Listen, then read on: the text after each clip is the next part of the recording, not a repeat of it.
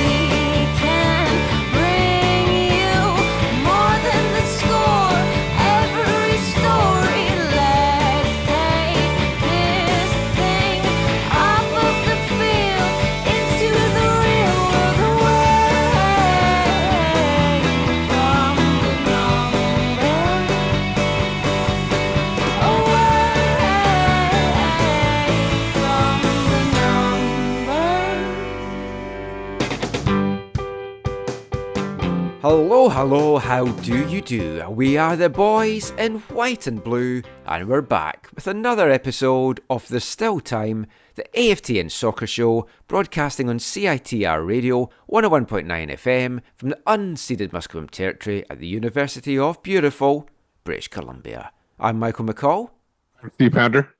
And I'm Zachary Adam Eisenheimer. and we're not bottom anymore. We're not bottom anymore. For maybe a, a week, we'll maybe give it that. Sing the song while you can, because the Whitecaps have started their steady rise up the Western Conference standings. From little acorns do giant somethings grow chestnuts, is it? I think that's the phrase. But the Whitecaps got their first point of the 2022 MLS season. They haven't got their first win, but a nil-nil draw with New York City FC at BC Place in their home opener for this MLS campaign. We're going to delve into all of that in this one. We're going to look around MLS West as well, have a little look ahead to next weekend's game in Houston. We're we're not going to kick things off with our TVOD section this week. We'll hopefully bring that back next week because I want to just get straight into the action, talk about this game because there's a lot of things to talk about. Not maybe so much with the actual game itself, because there, there was some exciting moments in the first half. Second half, the action did kind of dip a little bit, but there's certainly a lot of questions and a lot of discussions surrounding the team just now, and I, I think we'll delve into a fair bit of that in the, the show this week. These are the games that we have to win, Steve. It's the home games. We we know how difficult it is to win on the road in MLS. You're facing the MLS Cup champs. We didn't know what kind of New York City FC side we're going to get. Would they rest people ahead of this Champions League game that they, they've got coming up on Tuesday? But it seems to be because they lost their season opener, they didn't want to lose their first two games of the season. So they put out a pretty full strength team out there. How do you come away feeling from this one? It's a nil nil draw. It is against the defending MLS champs. Only one shot on target for the Whitecaps throughout, and some up and down performances. Yeah, it's one of those things like where somebody earlier asked me, "Did I watch the game?" Um, and I was like, I, I didn't really watch it. I just more stared at the screen uh, because that's about like how much enjoyment you got out of this one. There wasn't really anything there. There was a little bit of a, um, uh, like a redemption kind of for Thomas Hasal. Hmm. Um, other than that, there there's minor improvements, but you, you when you're watching your team play or watching a team that in your city, you want to see something like where it gives you some kind of hope. And there was no hope in this game. There is lacked hope in like of anything like scoring or uh, other stuff. Like, and I, I just was waiting for the the the foot to drop where or the shoe to drop when when the the New York City FC was going to score the goal because they looked like they were going to score at any moment. Yeah, I think that was it for me as well, Zach. And I was on the post game show uh, afterwards as well, and I, I said this the whole game. I sat there And at no stage did I feel the Whitecaps were going to score and win that one. If one team was going to score, it felt like it was going to be New York City FC. It just felt that side of the, the Whitecaps performance was severely lacking in this one. So yeah, it's hard to disagree with that, but I, think there were uh, there are a lot of ways you could look at uh, things and see negatives, but I think there were positives for them. Oh yeah, Like I, I, I think, yeah. Was it the most entertaining match of football? No. Was it the least entertaining match of football in MLS this weekend? No. Uh, uh, uh, and you know, For- like, for the ones I watched. oh, okay. Well, you you missed some Well, bad this, ones. this, this is the only one I watched, so that yeah, it was. oh, there you go. there you I, I didn't watch Orlando Chicago because I'd seen it was nil nil, and I thought there's no point me watching that in the PVR. I've only got limited time before we're recording this. Wow. No, I- even, that- even even like the even like the Char- the Charlotte LA game was not like good football. Like Like- Zach, I, I want I want to clear one thing up. Like I said, when I said I didn't see them scoring a goal, their chances they got they you didn't see coming, kind of thing. So that's what I'm saying. Like I, I didn't see the ability to score. Like the chances kind of came out of nowhere. Yeah, I know. I know that's one one of people's big critique is that they're bypassing the midfield by playing a lot of balls over over the top and not really playing through the midfield because there's in people's perception not enough quality in the midfield. And I think that's that that's definitely a valid critique. But I still think there was a lot more positives going forward in this game than there was in the last game. I mean, even early in the uh, you know seventeenth to seventeenth minute or so, they, you saw the ability they have to counter. You know, they had a corner, it's cleared by Blackmon. Gauld gets on the end, and they had a half chance. They had a half chance for me. You know, like I, I don't think it. I don't think it's all doom and doom and gloom. Or maybe on the entertainment side, sure, but on the overall, on the overall footballing side, I think there's a lot of positive takes. Plus, th- that, I mean, that's without even talking to the fact that they switched back to the four, three, four, one, two, hmm. And it seemed to work a lot more better, especially defensively. So lots of positivity from Zach there, which does raise the question: Who are you, and what have you done with Zach? well, I mean, I mean, yeah, I mean, I could be, I could be, you know, uber critical and talk about, you know, one shot in two games and no goals and all that kind of stuff. But like, I think, I think they, we will be getting to that. yeah, well, I think, I think they're, I, I think it's like, it's like baby steps for them. And I Oh, think yeah. this was, this was a good step forward. I, I, I don't. It's like when, you're looking like what what's your big positive from the game? We weren't as bad as we were last week, so I mean that's good. I, I liked Vanni afterwards had said it was Mount Everest compared to last week, and let's be honest, it was. It, it was an entertaining first half. I will say that I, I enjoyed the first half. I didn't think that the the second half kind of lived up to what I was was expecting, especially from two teams that haven't served up nil nils and their games in the past have always produced goals, and we, we just didn't yeah. get it. And like, yeah, Both teams have scored in every game they played. Yeah. yeah, My critique of the baby steps thing, the comment Zach made there was like, why are they having, having to take baby steps? They didn't. They didn't make many changes because they felt like they had the team. They, this is a team from last year, so it's basically they should be no getting used to each other. So there should be no baby steps. They should be showing a little bit better ability to play defending. Like even last week, I'll, include last week because I wasn't on the show last week.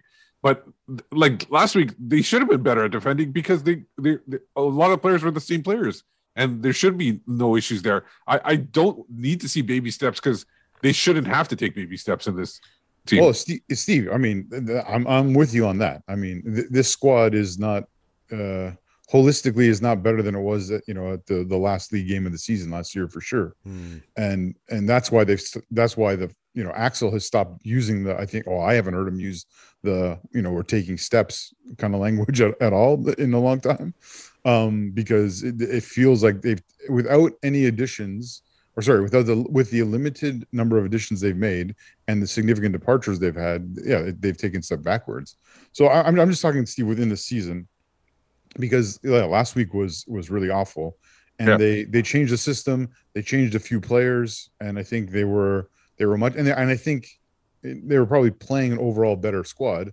and Yeah. i know it was at home versus away and whatever but they they played better Understood. Okay, I got you now. I mean, if, if we look at the, the changes that were made, one was obviously enforced at the back, which was Flo Jungwirth coming in for Jake Now- Nowinski, who was suspended. Eric Godoy, and we talked on last week's show about the fact that Godoy had been kept on the bench. A, a calf issue now is keeping him out altogether. It's far from ideal, and you, I, I know we kind of joke on this show about I always have players and their injuries as oh no, it's going to be the end of their career and stuff. We are getting to the stage that you do have to say about Godoy how long. Like we're not saying he's going to hang up his boots tomorrow, but it's like if he can't solve these injury problems, his career is going to be seriously curtailed. Yeah, it's at, at the point where you have to nickname Mr. Glass. Yeah. Um, um, I just saw it breakable today. That's what came in my Oh. head. Um, uh, but yeah, I I don't understand how he cannot stay healthy. It's hard for me to imagine. Like it's if it's one thing if it's uh if it's a nagging knee injury or something like that, but these niggling injuries keep coming up with him. I mean, I- was speaking to Vanni on Friday. We were just chatting at the the media day that they had, and he, I mean, he feels for the guy. I feel for the guy as well. He's our best defender when fit. And then you think, how often has he been fit and fully good to go for the last two seasons? And it, it doesn't feel like much at all. Vanni had said the plan was to ease him in gently and he was probably going to start the game at Houston. But then this calf issue, which we don't know how bad it is, if it's just precautionary or hopefully it, it's not going to be anything too, too bad at all. It just makes you wonder. At, at some stage, they're going to just have to cut their losses and and move on from him, which is a shame because I, I just think he is such a, a, a talent. But that gave Flo the chance to come into that back three. Cristian Gutierrez came in as well as one of the wing backs, and Leo Owusu came into the middle of the field. And the, the latter two of those in particular, I thought had a, a, a good impact on, on the game. Before we get into the game itself, just want to talk a little bit about the, the pre-game and the the tribute that was paid to Ukraine. It was very moving hearing the Ukrainian national anthem be- before the match and the, the choir singing that, and then you, you had the American, the Canadian anthems.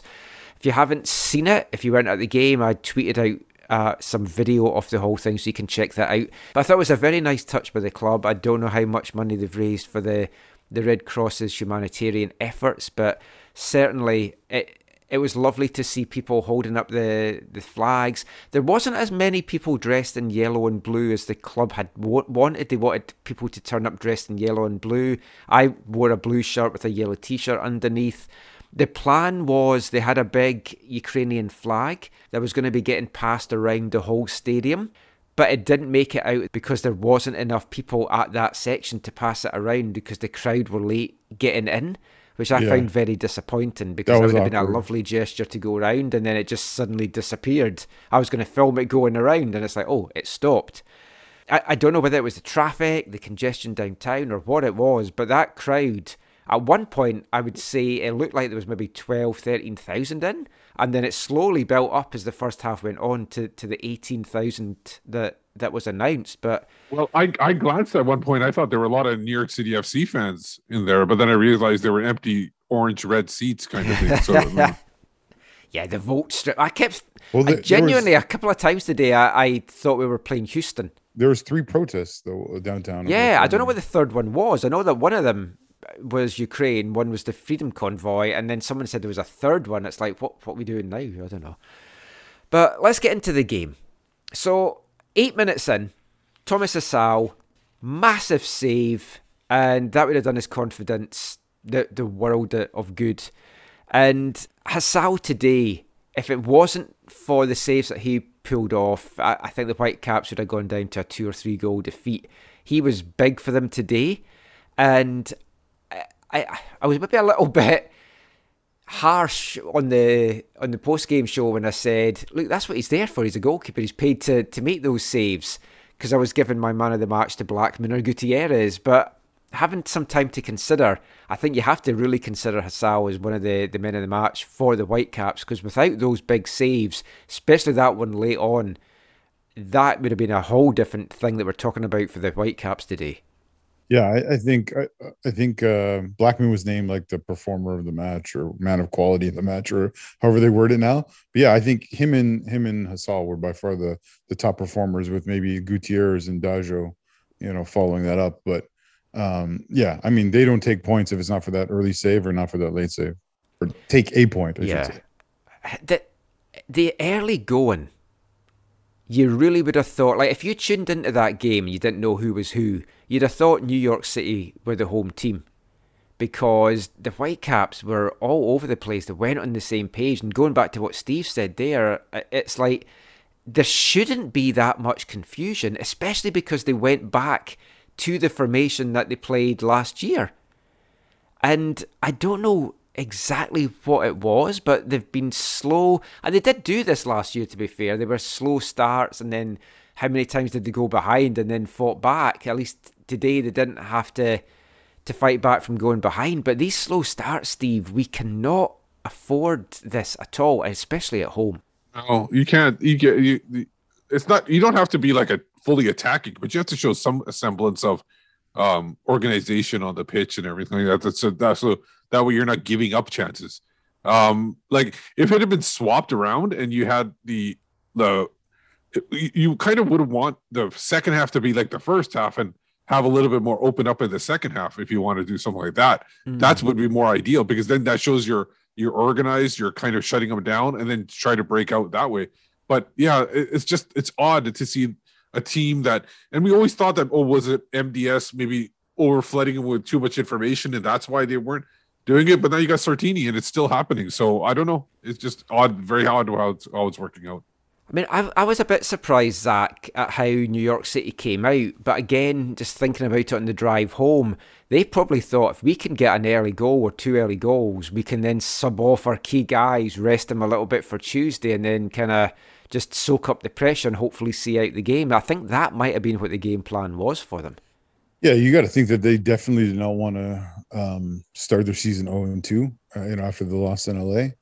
And um, but yeah, at the same time, you could tell it felt like the subs were almost like uh like predetermined, like they were, hey, we're gonna take these guys off uh to rest them for the upcoming Champions League matches or to you know um you know uh balance their load or whatever. Um you know, take care of their load management. But um yeah, it, it was it felt like I mean, they were the one they were the team at the races, like you said, Michael in one sense, you could say they felt like the, the home team in the opening there, mm. or for large parts of, of the match, um, because they were well, yeah possession they were, wise they, they, for sure. they're in control. But again, that's that's partly like style of play. Vanni knew that. The Whitecaps knew that. The Whitecaps are all talking about this was in all the the pregame talk was they are a, a team that loves that needs to and wants to be in possession. And I think as much as you as much as people will not like it or can you know be frustrated about or whatever the Whitecaps got a point from a game where they had, you know, whatever, 29.9% possession. Mm. Like, to be fair, they could have nicked the result. You know what I mean? Like, so I, I think I don't think I don't think it was all that bad. New York City came close in the 15th minute when Callens crashed a, a header off the bar. Great hustle from Morales to start with. He won the ball back out by the sideline and then played it off to get the, the cross in. That's the kind of hustle that the Whitecaps have been missing in these first two games, and you kind of want to see that. But we did get our first sort of chance, at least. It kind of was squandered, but in the 18th minute, it was a quick counter. Uh, Gauld just steamed forward. It was the best thing that Gauld did the whole afternoon, and then played the ball into Deiber, who just kind of the, the chance then fell. But it, it gave you a, little bit of oh, here we go. The Whitecaps can do something. And they did start to come into the game after that. Um, Cava had a header of, of a, a, a Gauld cross. On target. Yes. Uh, that was our only on target one of the game. Of the season. Wow, that just makes it sound bad when you put it that way, but it is factually accurate. Castellanos blasted over for New York City FC. Then, best thing we've seen from Cavallini for I don't know how long the hustle. I'm talking about the hustle earlier that Morales showed for, for that New York City chance, but Cava in the middle of the New York City half was amazing at keeping the ball, turning, twisting, getting past visitors' players, and then laying the ball off. That is the Cava that you want to see. But that was great play by him, and it's stuff we haven't seen from him for for ages. And then the the move ends up coming back to, to Gutierrez, and a curler that just went over. It was the best play really the, the Whitecaps have had so far in, in these two games. It, yeah, it really was. Um, but but ultimately didn't. it, wa- you know, it wasn't it wasn't quite good enough, but yeah, it was encouraging. I, I, I saw I call the, these little forays that they had. They were encouraging signs of, you know, what Steve wants to see, and I think what all the fans want to see. Yeah, just few and far between a little bit. Amundsen had a, a great effort for New York City after that from the outside of his foot that just curled narrowly over. I, What? don't think Thomas Hasal was getting to that. If he had taken it with his right foot, you think he would have scored? And then I, I said we'll talk about Cava at the end of this part, but we do have to talk about the booking that he got in the 39th minute. Cava, after the game, doesn't think it's a booking. That's that's crazy. That's I mean, for, for me, it's a clear booking. I mean, a- I, it's a it's a booking. Even if you take away, it could be a it could have been a booking for persistent fouling. He had a foul, and I think it was the ninth minute, the thirty second minute that both, you know, with a with a you know a not great ref could have been bookings as well. And that one was absolutely stone cold a yellow card, regardless of his persistent fouling and his the way in which he's shown you know a lack of regard for the laws of the game in general in his MLS era. it, it was reckless, Steve. I mean, do you see it? It was a booking. Oh, yeah, it was 100 percent a booking. He, he he's got the mentality that he, he like he should. He, uh, I think he it was Uruguay where he spent most of his time, and Yeah. maybe they get away with that kind of stuff in Uruguay, but MLS doesn't let you do anything like that. You have, and he, he needs to either adapt to this. Uh, he's already got a reputation at this point Oh, yeah. of doing this kind of thing. So people, referees are going to be out for it, and even if it's a close call where maybe he doesn't get all of the person or something like that, uh, the fact that he is reckless will get him that yellow card, even if he makes full contact or partial contact. So either he's got to figure it out, or or or, or move on and maybe play for Seattle where they get they're, they're allowed to do that or something like that, or the referees let them do that. Um, but it's it's similar to in a thing. It's similar to what Kendall Waston West went through, but oh, the Waston wasn't reckless. He was just big, and people you get he would get bookings because he was oversized and overpower people too much. Yeah, but the difference would be that Kendall recognized it. It sounds like Yeah. like like Cav is being ignorant. oh, Like, yeah. He said, is- what, what, I wrote down what he said afterwards. That's just who I am. Yeah, Well, you need to change that. yeah.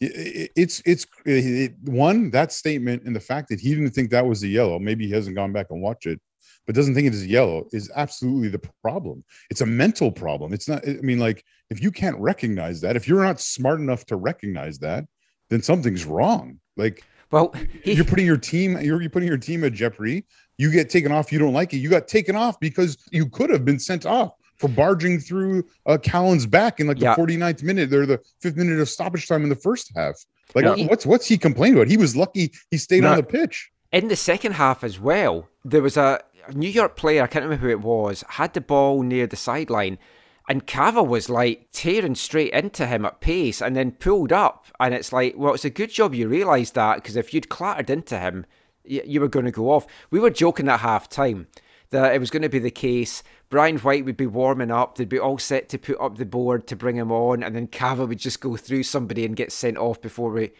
we could bring him on. Thankfully, that didn't happen. But I, The- I like an aggressive player, but you've got to be clever with it. well exactly in the words of vanni on the halftime uh on the the broadcast the halftime uh thing right right as soon as the half ended his words were he needs to be very intelligent now Yeah. which shows he wasn't being intelligent before and he's not known for being intelligent when it comes to these things which is inexcusable in this profession.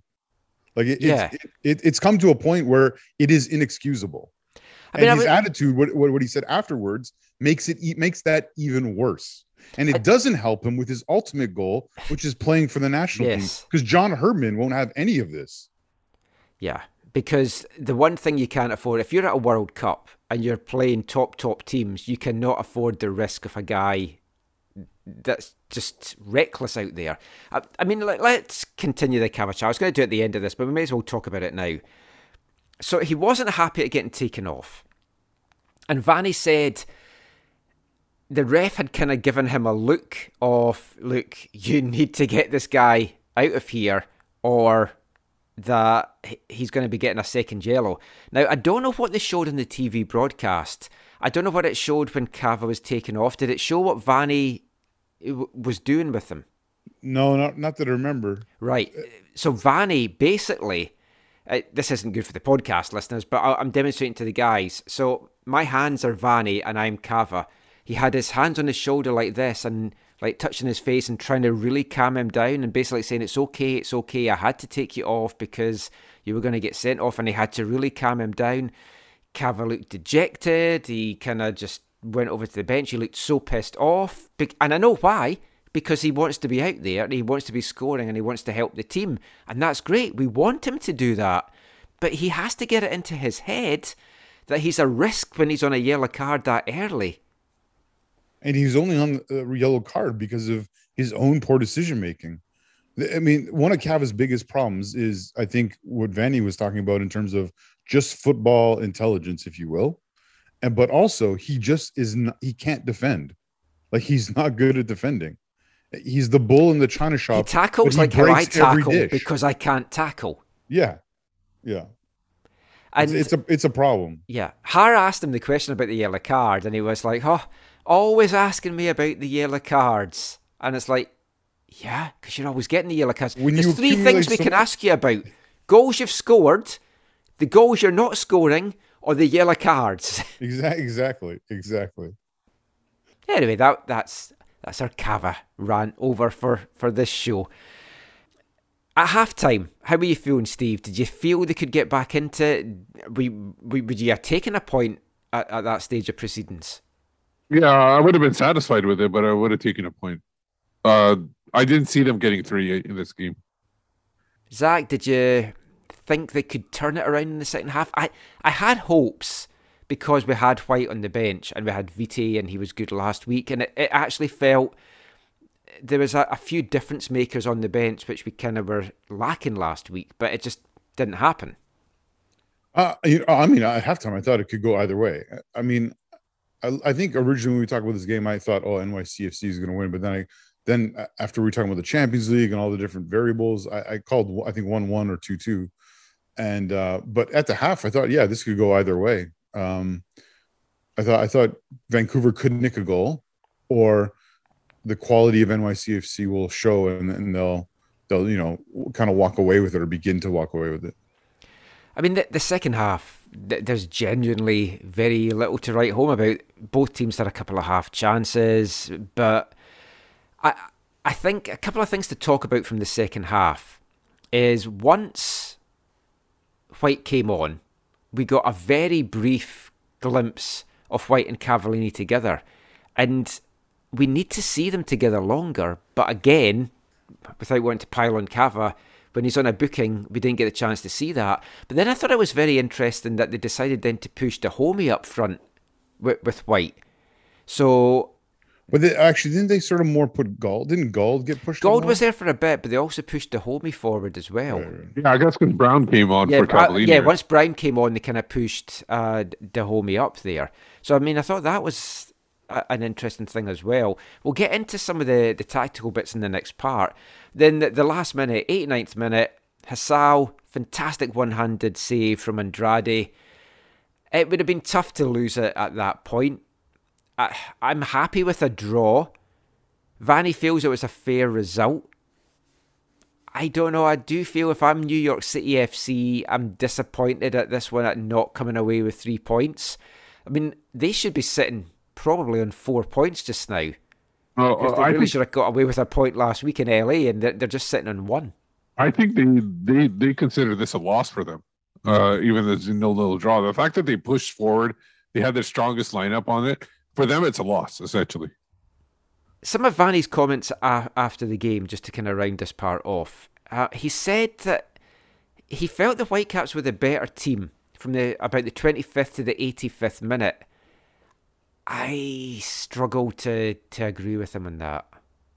Yeah, I don't get it at all. This sounds like uh, coach speak at this point, and I didn't think Sartini would be doing that. I thought he was going to be like straight up. I, I don't know. Maybe he was watching it from his point of view. Maybe it was a little bit different, and maybe he's looking to he had different objectives, and that's why he thinks he they were the better team for that reason. But yeah, uh, I'm concerned because this is this is the stuff that uh, fans do not like when they, they, see something on the pitch and they, they they the coach sees something completely the opposite. Yeah, I, I agree with Steve. it's concerning in the sense of when you look at previous all the previous managers in MLS uh, at one point or another have lost the fans, if you will, in a sense, because what they were hearing from the coach did not match what they saw with their eyes in the field. Now, is that debatable? Yeah, sure, sometimes or in some perspective, sure. But in in in general, that's not a it's not a great place to for a coach to, to wander into.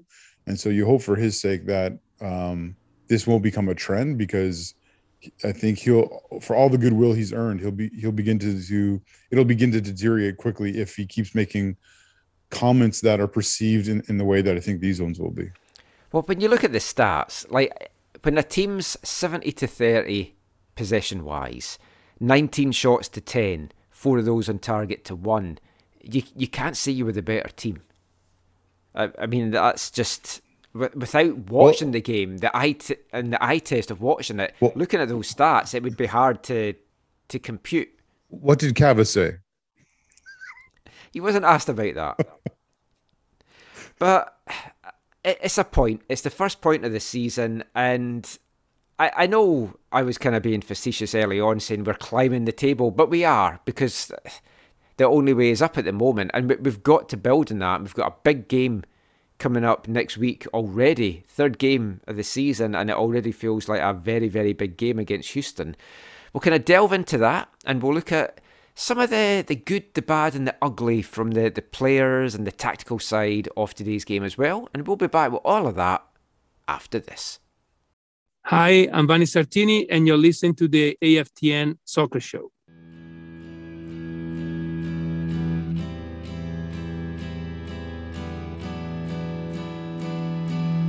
If you care, Do you run not to stare, for your fun? light the Or do you slide take the time. the underside? I've been there, Lock the door, Stared, wax the floor, and I have seen shine the shine things unseen. from indoor. Take it back, Did you choose heart attack, to renew? a setting sun, Did you leave But we've begun. a smile? where you fall, You hit the ground Children talk without a sound. about July. You blinded from the start.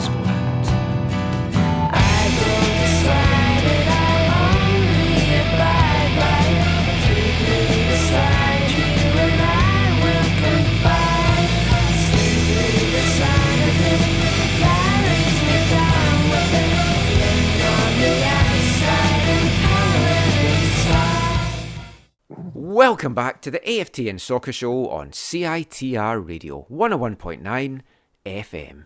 And it's a new month, and you know what that means. There's a new Artist of the Month here at AFTN for March. We've gone back to Scotland. Surprise, surprise. I've picked a very influential Scottish band from the 90s into the 2000s. From Glasgow, they're called the Delgados named after the Colombian cyclist Pedro Delgado. Their first two albums also kind of had cycling themed names of Domestiques and Peloton, and then they kind of moved on from that. I guess they were running out of, of bike things that they could call their albums. But they're very influential for a, a number of reasons. They're just their musical style, but also they launched the very iconic Chemical Underground label, which has started the careers of many of the top Scottish bands, Mogwai, Arab Strap, some previous Artists of the Month there as well.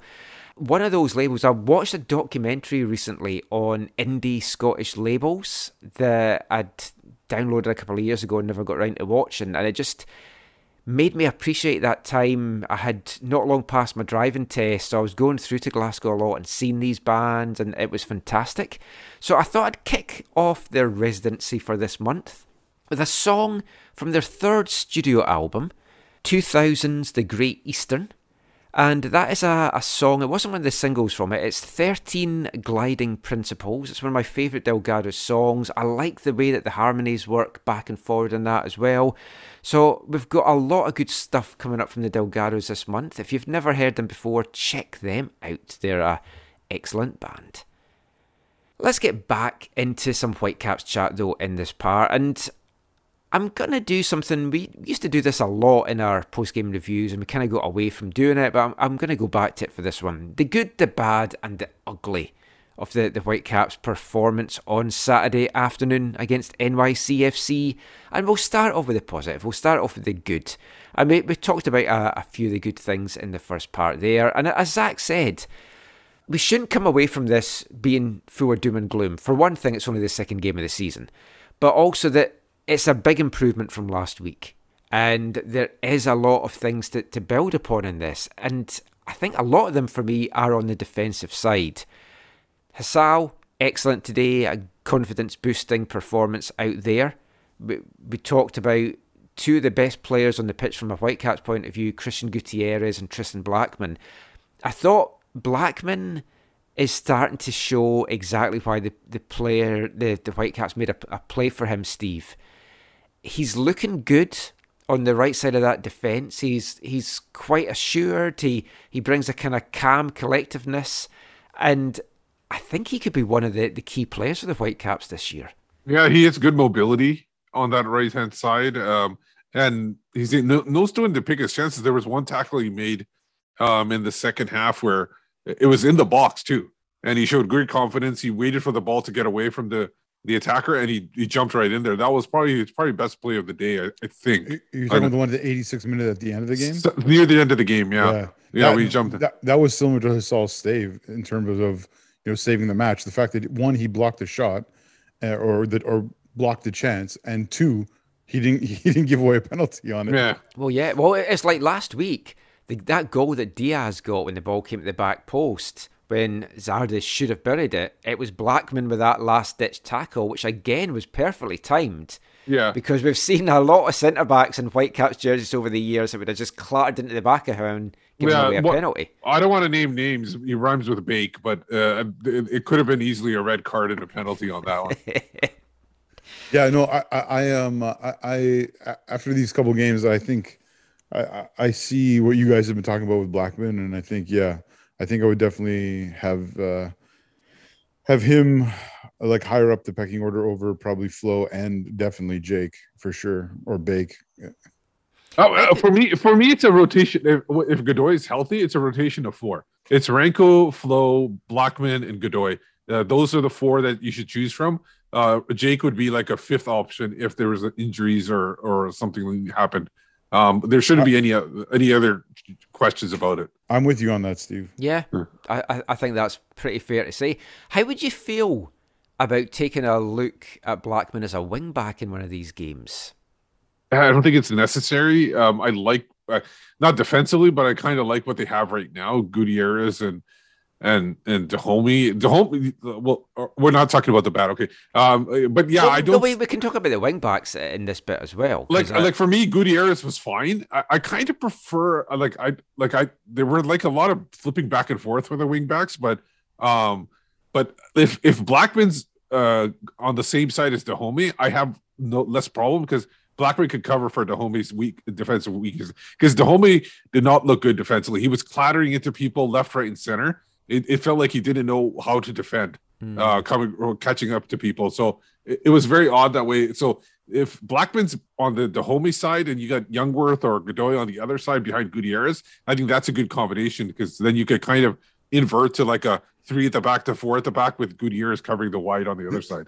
For me, for me, Michael, I think I could see Blackmon in a in a needs must kind of situation, be playing at wingback.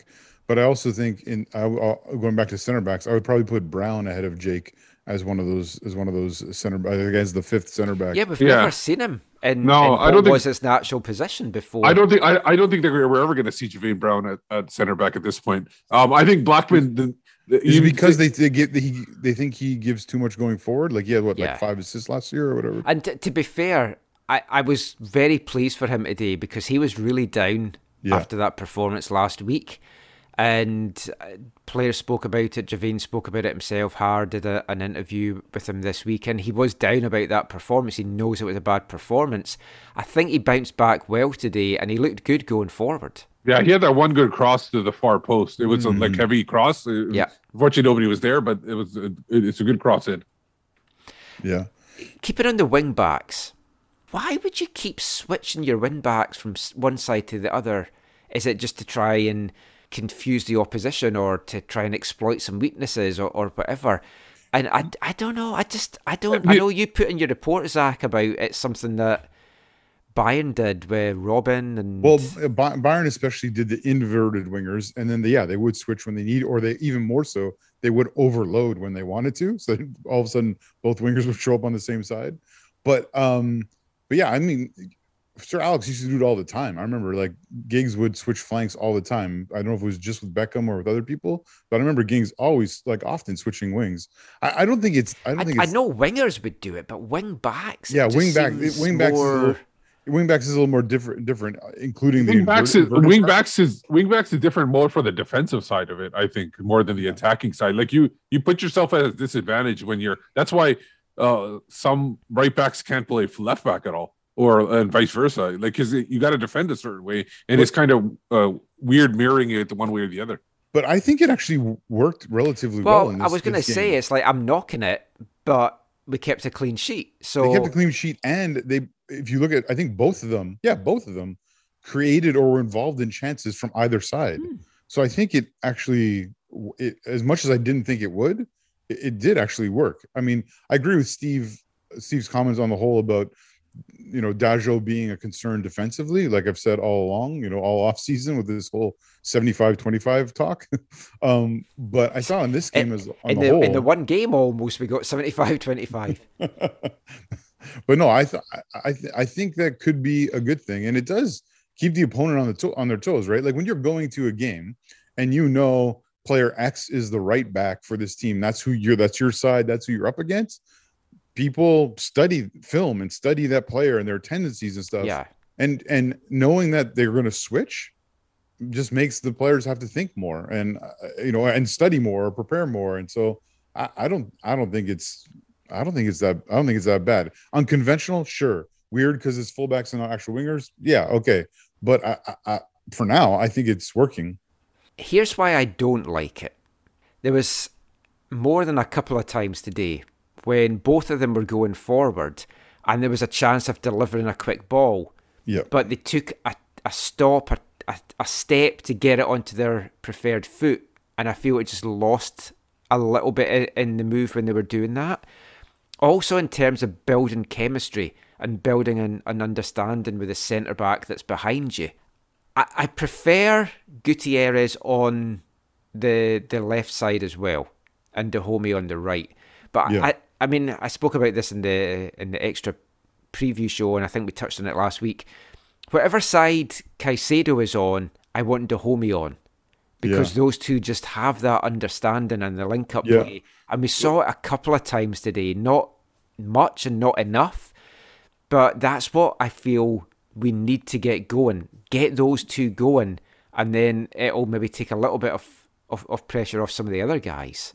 those relationships those partnerships on the field are key and you're right that's a one that the whitecaps need to get more out of because they, they got lots out of it last year yeah I, I i yeah i think this is i think this is going to be something that uh, will be positive for them and, and they'll be they'll be able to grow and uh, hopefully will be something that adds to the dynamism of their attack in, in the in the season Any other good aspects from the game today that we maybe haven't gone over?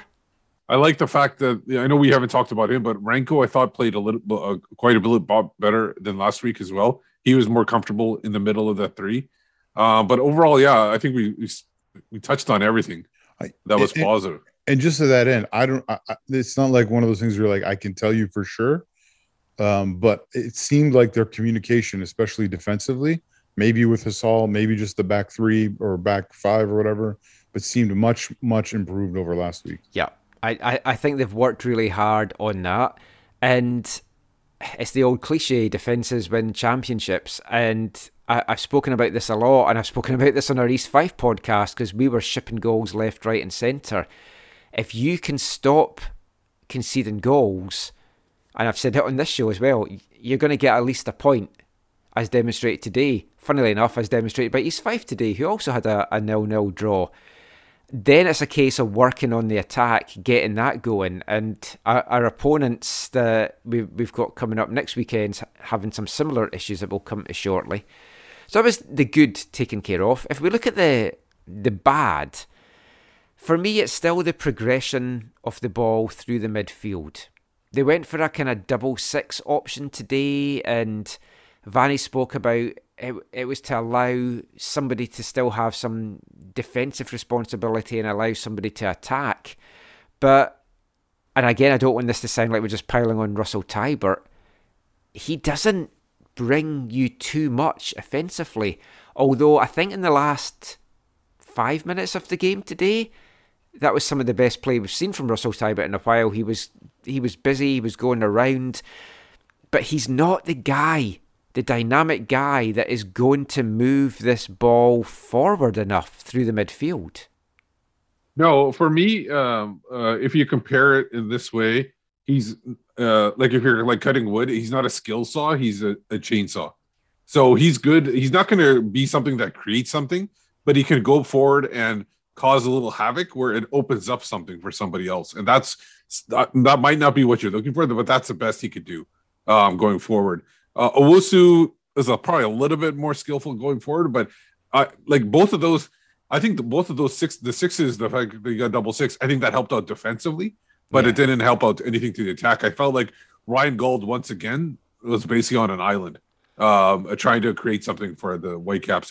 I don't know if they got to bring Caicedo back or do they bring Vite on to start somewhere in the midfield in order to get somebody that, like I know you mentioned Caio uh, Alexandre. Yeah. I'm not sure if that's good enough at this point. I don't know if he'll be able to make that much of a difference, uh, especially in- considering how long it's going to take him to get back into shape and everything. Well, interestingly, Axel spoke on Friday when he was asked, "Do you think you'll strengthen the, the team? Would you bring in a one of the young designated players?" He said we could also bring in a, a TAM DP player, and he said that they do have a player in mind. He's playing in Europe just now, and it's a case of will the club release him early or will the club keep him and we won't get him until the summer? You have to think that's a midfielder that they're looking at bringing in. It's Yeah, I I don't know what I like better when they don't talk about doing these things at all or when they talk about them. I kind of for a while there was like I can't believe they're they're not talking about who they're bringing in. Then I thought, oh, maybe this is a good if they just close their mouth and go behind and do the business. And now that they're talking about it again, I wonder like who else is on their well, they were like, talking about it because it was specifically asked. They're Yeah, not. They're you- not just dropping over looking to do this. but you can give you can give a much a much uh, more you know less specific answer of you know we're always looking to add to the squad to add quality whatever that those kind of answers whereas this is like we have a guy in mind Yeah. because now the future questions are going to be are we getting that guy is that guy coming you know what i mean and then at some point if it's no again it's like oh there's another person you know Uh, what was it last year the number 10 there was like 10 people on the list and whatever and they kept on going yeah, down but the list I, I and- don't know though how many of those were accurate and how mo- much of those were just like agent putting stuff out and just transfer rumors. Because Ryan Gauld seemed to have been tied up since about January, but he he, he wanted to come earlier, but his club wouldn't release him. right. This seems like a similar situation. But I mean, I would hope it's a midfielder. I don't think we've seen enough of Alexandre yet to, to know exactly what he can be. I'm hoping he's the guy, Steve, that, that can be the, the guy that we need. His- I've liked so far from what I've seen. his video clips from uh, when he played in Brazil is exactly what we need. Um, the way he's like in the midfield, anybody attacks the box uh, from a deep lying position. It, that's exactly what the Whitecaps need. Uh, but he didn't translate that last year. Um, maybe obviously, and obviously, it's always happens when somebody comes into into MLS. It takes a little bit of time to get used to the play. So, and that's why I was disappointed to get him injured. Where now it's almost like he's starting from scratch again. Um, so uh, yeah, I think he could be the guy, but it's a matter of seeing when he's fit and will he be able to adjust quickly to the, the MLS again. Yeah, because I mean, that will take a little bit of, of, getting used to. I mean, you mentioned Ryan Gauld as well, and we, we spoke about this on the, the post game show.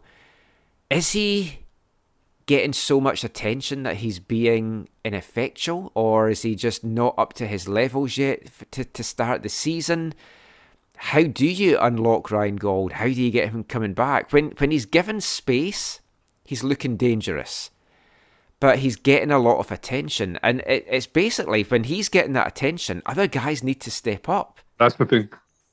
It- like if, if he's got two guys on him, someone's got no guy on him. Yeah.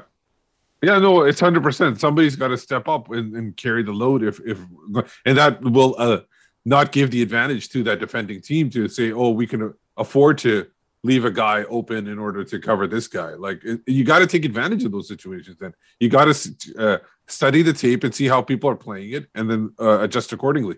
Because you look at the midfield that was there today, and it's like if Gauld's under pressure, Owusu could maybe think he could like take the ball forward. I've I've seen some great glimpses from from Owusu under Sartini. And and I know he was playing in an inter squad game against the under 23s, but he was excellent in that. He really took the ball forward. Russell, I don't know if he could. We've seen him occasionally do it. Oh, the, the middle of the field though is is a is an area that needs to be improved. Well, that kind of brings us then onto the ugly side of things because this one shot on target through two games, and so much of that is the, lack of stuff that's coming out of the midfield and moving the ball forward the way that they want to do it. There, there's been some chances created. I mean, you can't judge Brian White on what you saw today. Deiber Caicedo's had a quiet start to the season, but I think that's maybe to, to be expected as, as well a little bit. When he's been playing with Cava, and they don't, they don't seem to have that understanding. I, I would, for all we've said about Cava eh, in shows recently, I would like to see White and Cava get a run. Fingers crossed we can maybe see that next weekend in Houston. But we've got to get some kind of chemistry going, some kind of understanding, because on paper and in theory, Cavallini, White, with Gauld behind, all at the top of their game, is a very exciting attack. But you still need that help in the midfield, and that's where it's all falling down just now. You are correct. Can we talk? There's one more ugly. Sorry, we forgot. Oh, forgot. sure. I think uh, Steve. I'm not sure if you're aware of this, but it's something we we should talk about because it's something maybe that could be rectified. And it's Michael. It's your record on the, the post game show. Ah. Right? How many how many times have you done it? And I think we're possibly approaching double digits. and how many times have the Whitecaps got a victory when you've done it? Never. Never.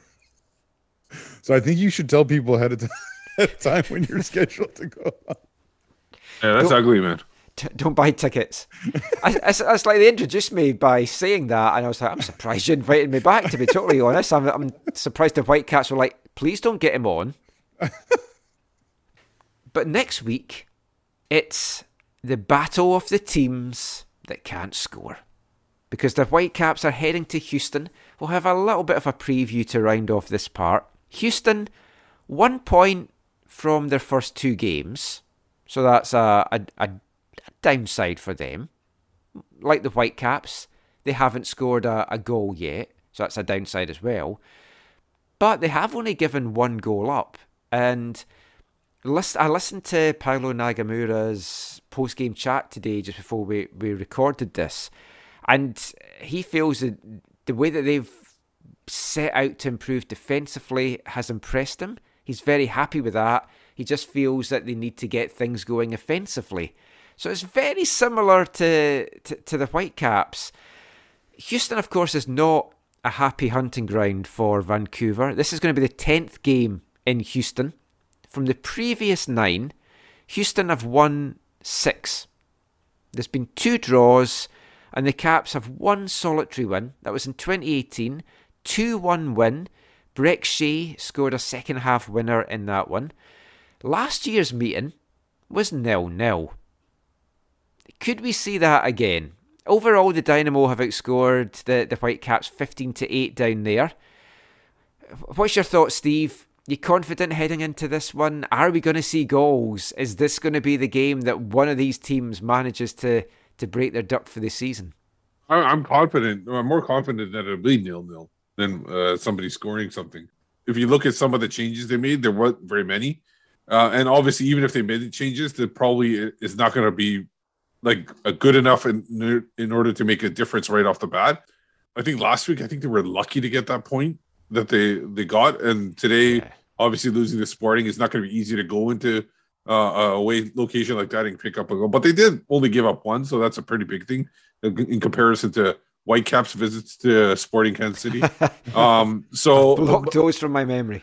Yeah. So uh, overall, I like either team is. I feel like is going to be pl- playing cagey again. I think Houston will probably play a little bit more attacking because they're playing at home and they want to get that first win.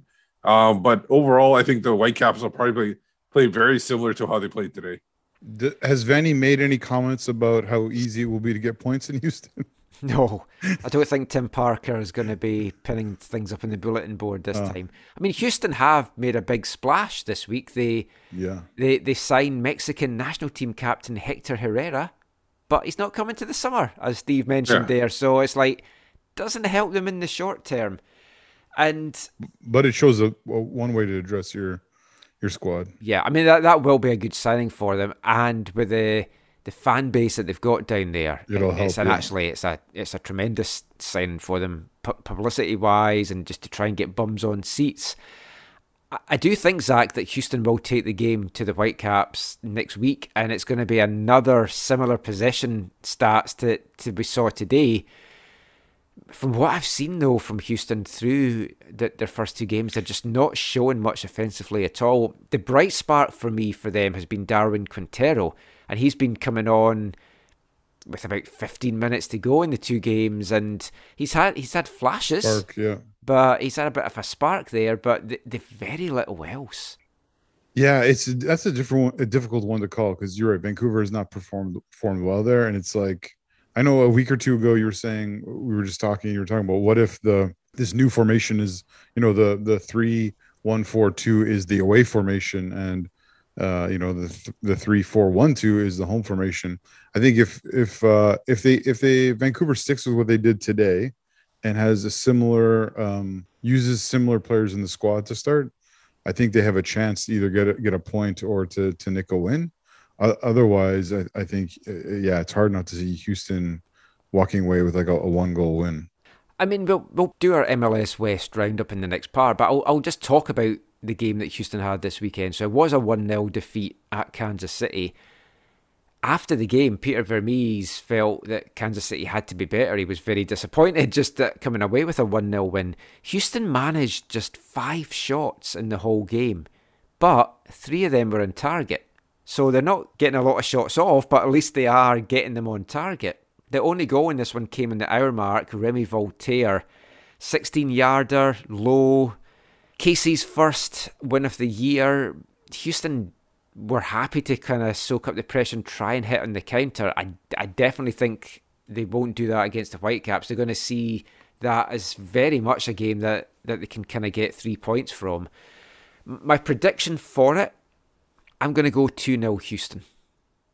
Yeah, I'm I'm looking at the roster and everything. There's not there's not very much to be excited about about Houston though. No, I Um, mean, I'm maybe being generous to Houston there. I, I could also see nil nil, to be totally honest. Uh, and like Corey Baird is, is probably the probably the second best attacker after Quintero. Um, and then um, who like there was one other player I saw it. I can't remember his name now. Um, I know Tyler Pasher's there, former uh, like a former Canadian, a Canadian player from the USL, former USL player. Yeah, Uh, he but- started really good last season, then he Yeah. of had a big dip of form. So yeah, there's not very much to like Tim Parker, obviously. Oh, Fafa Picault is the other guy who I think Yeah, could, yeah. could show something. Um, Memo Rodriguez, but nothing really like outstanding, like very similar to Vancouver. Um, so uh, nothing to write home about. I I would say, okay, I'll I'll go one one. I'll I- I'll say both te- both teams get a goal, but it's not going to be very exciting. So Yeah. then I'll I'll just say nil nil for fun then. Ah. They, they've got a Panamanian, Carrasquilla, who's still coming back from injury, and he's apparently meant to be one of the key pieces for them, but he's probably not at a, a, a good position to, to start for them. It's kind of reminding me of some other seasons that we've had of late where we've just got off to this bad start, and you can't rely on a late run of, of the quality that we had last year. I mean, those kind of runs don't happen very often unless you're Seattle, who seem to manage to pull those kind of runs off year after year. And they're preparing for one again this year. Yeah, they, they've Yeah, certainly uh, got off to a bad start. But I mean, you And, look and then, but then the thing is, you know, how, how are you going to find another Brian White and Ryan Gauld this year? It's going to be, uh, it'll be obviously. uh, I'm not saying you're going to find a striker, but like it's going to be hard to find two players like that that can come in and make such a big impact. Um, uh, Yeah, and this is where you know, talking last year in the off season, uh, uh, I would say that we're going to see what you know how Vanni is as a more holistically as a coach. Last year, it was there was only one thing that mattered in the world. It was winning games to make the playoffs. Nothing else mattered. There was no other distractions. You know, even when it came to like contracts or whatever, he was probably just said to the guys like, "I'm not dealing with that. I'm the interim. Just play your best and get in a contract." You know what I mean? Like now he's having to deal with multiple. Com- he'll have to deal with multiple competitions. He has to deal with. um he has to deal with being the guy who's like dealing with all the man management, all the the players, you know, desires and frustrations and all Hurt that kind of stuff. feelings. Yeah, and so Yes. It's gonna it, it- it's so much more than last so much more than oh, what he did last year that we're gonna yeah see the his we'll see how his qualities translate Like I, I, I, I, I again reiterate that I don't think that they should have signed him. I still don't think, even after the run and everything he had, don't. I think there would have been better options out there if they had uh, tried to look. it was a very whitecaps uh, decision Yeah, I think it was the right decision, though. I don't think a guy No. can go on a run like that and you don't reward them. Why? It's just one run though. It, it was at a certain different time, different aspect, and everything like that. yeah I don't think you could give stuff on runs like that because that that's a one in a million kind of situation. They gave- Michael, they gave- lot, they gave tater a one year deal and he won a title in a different division Yeah, but that was at a different level. yeah but- Like he was But- moving up a level, and he and then he and then what he, and then and then he he won and made a final like and they only gave him a one year deal But I mean, the, the pressure is definitely on him and the team because I know it's only the third game of the season, but it really is a big, big game for them because you look at what's coming up after it, and it's Yeah. LAFC away. Then you've got home games against Kansas City and Portland, which home you'd maybe fancy them to take things in that. Then you're away to Montreal. You're heading down to Austin, which down there it's like I know we we've had a result down there, but it's like they're great there. Then you're away to Seattle. You might be looking at May when you're at home to a terrible TFC side that will come to shortly, and then home to, to, to San Jose, and then home to Dallas. Hopefully, it doesn't get to that point. May's looking optimistic. We just have to get through May and see what points we can pick up along the way. Anyway, maybe we're just being a bit doom and gloom, and they're going to win next week comfortably, and it's going to turn the the mood around. But we will be back looking around the rest of the MLS West after this. Hi, I'm Brian White, and you're listening to the AFTN Soccer Show.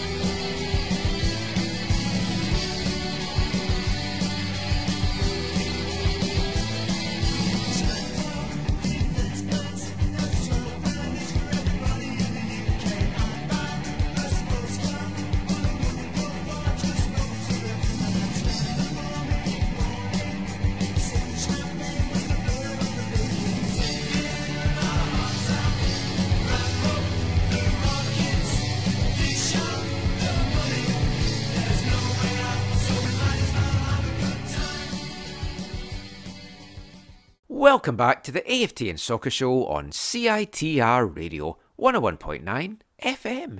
And kicking off this part, it's a band from the early 80s out of England called The Freshies. And that was their anti war song, Wrap Up the Rockets, recommended to us by long-time listener Angus Walker. I just thought it was very fitting to, to play with some of the lyrics there as well, with everything that is going on in Ukraine at the moment.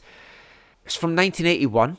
The lead singer of that band, a man called Chris Sievey. We've featured Chris on the show before. Does anyone know why? No.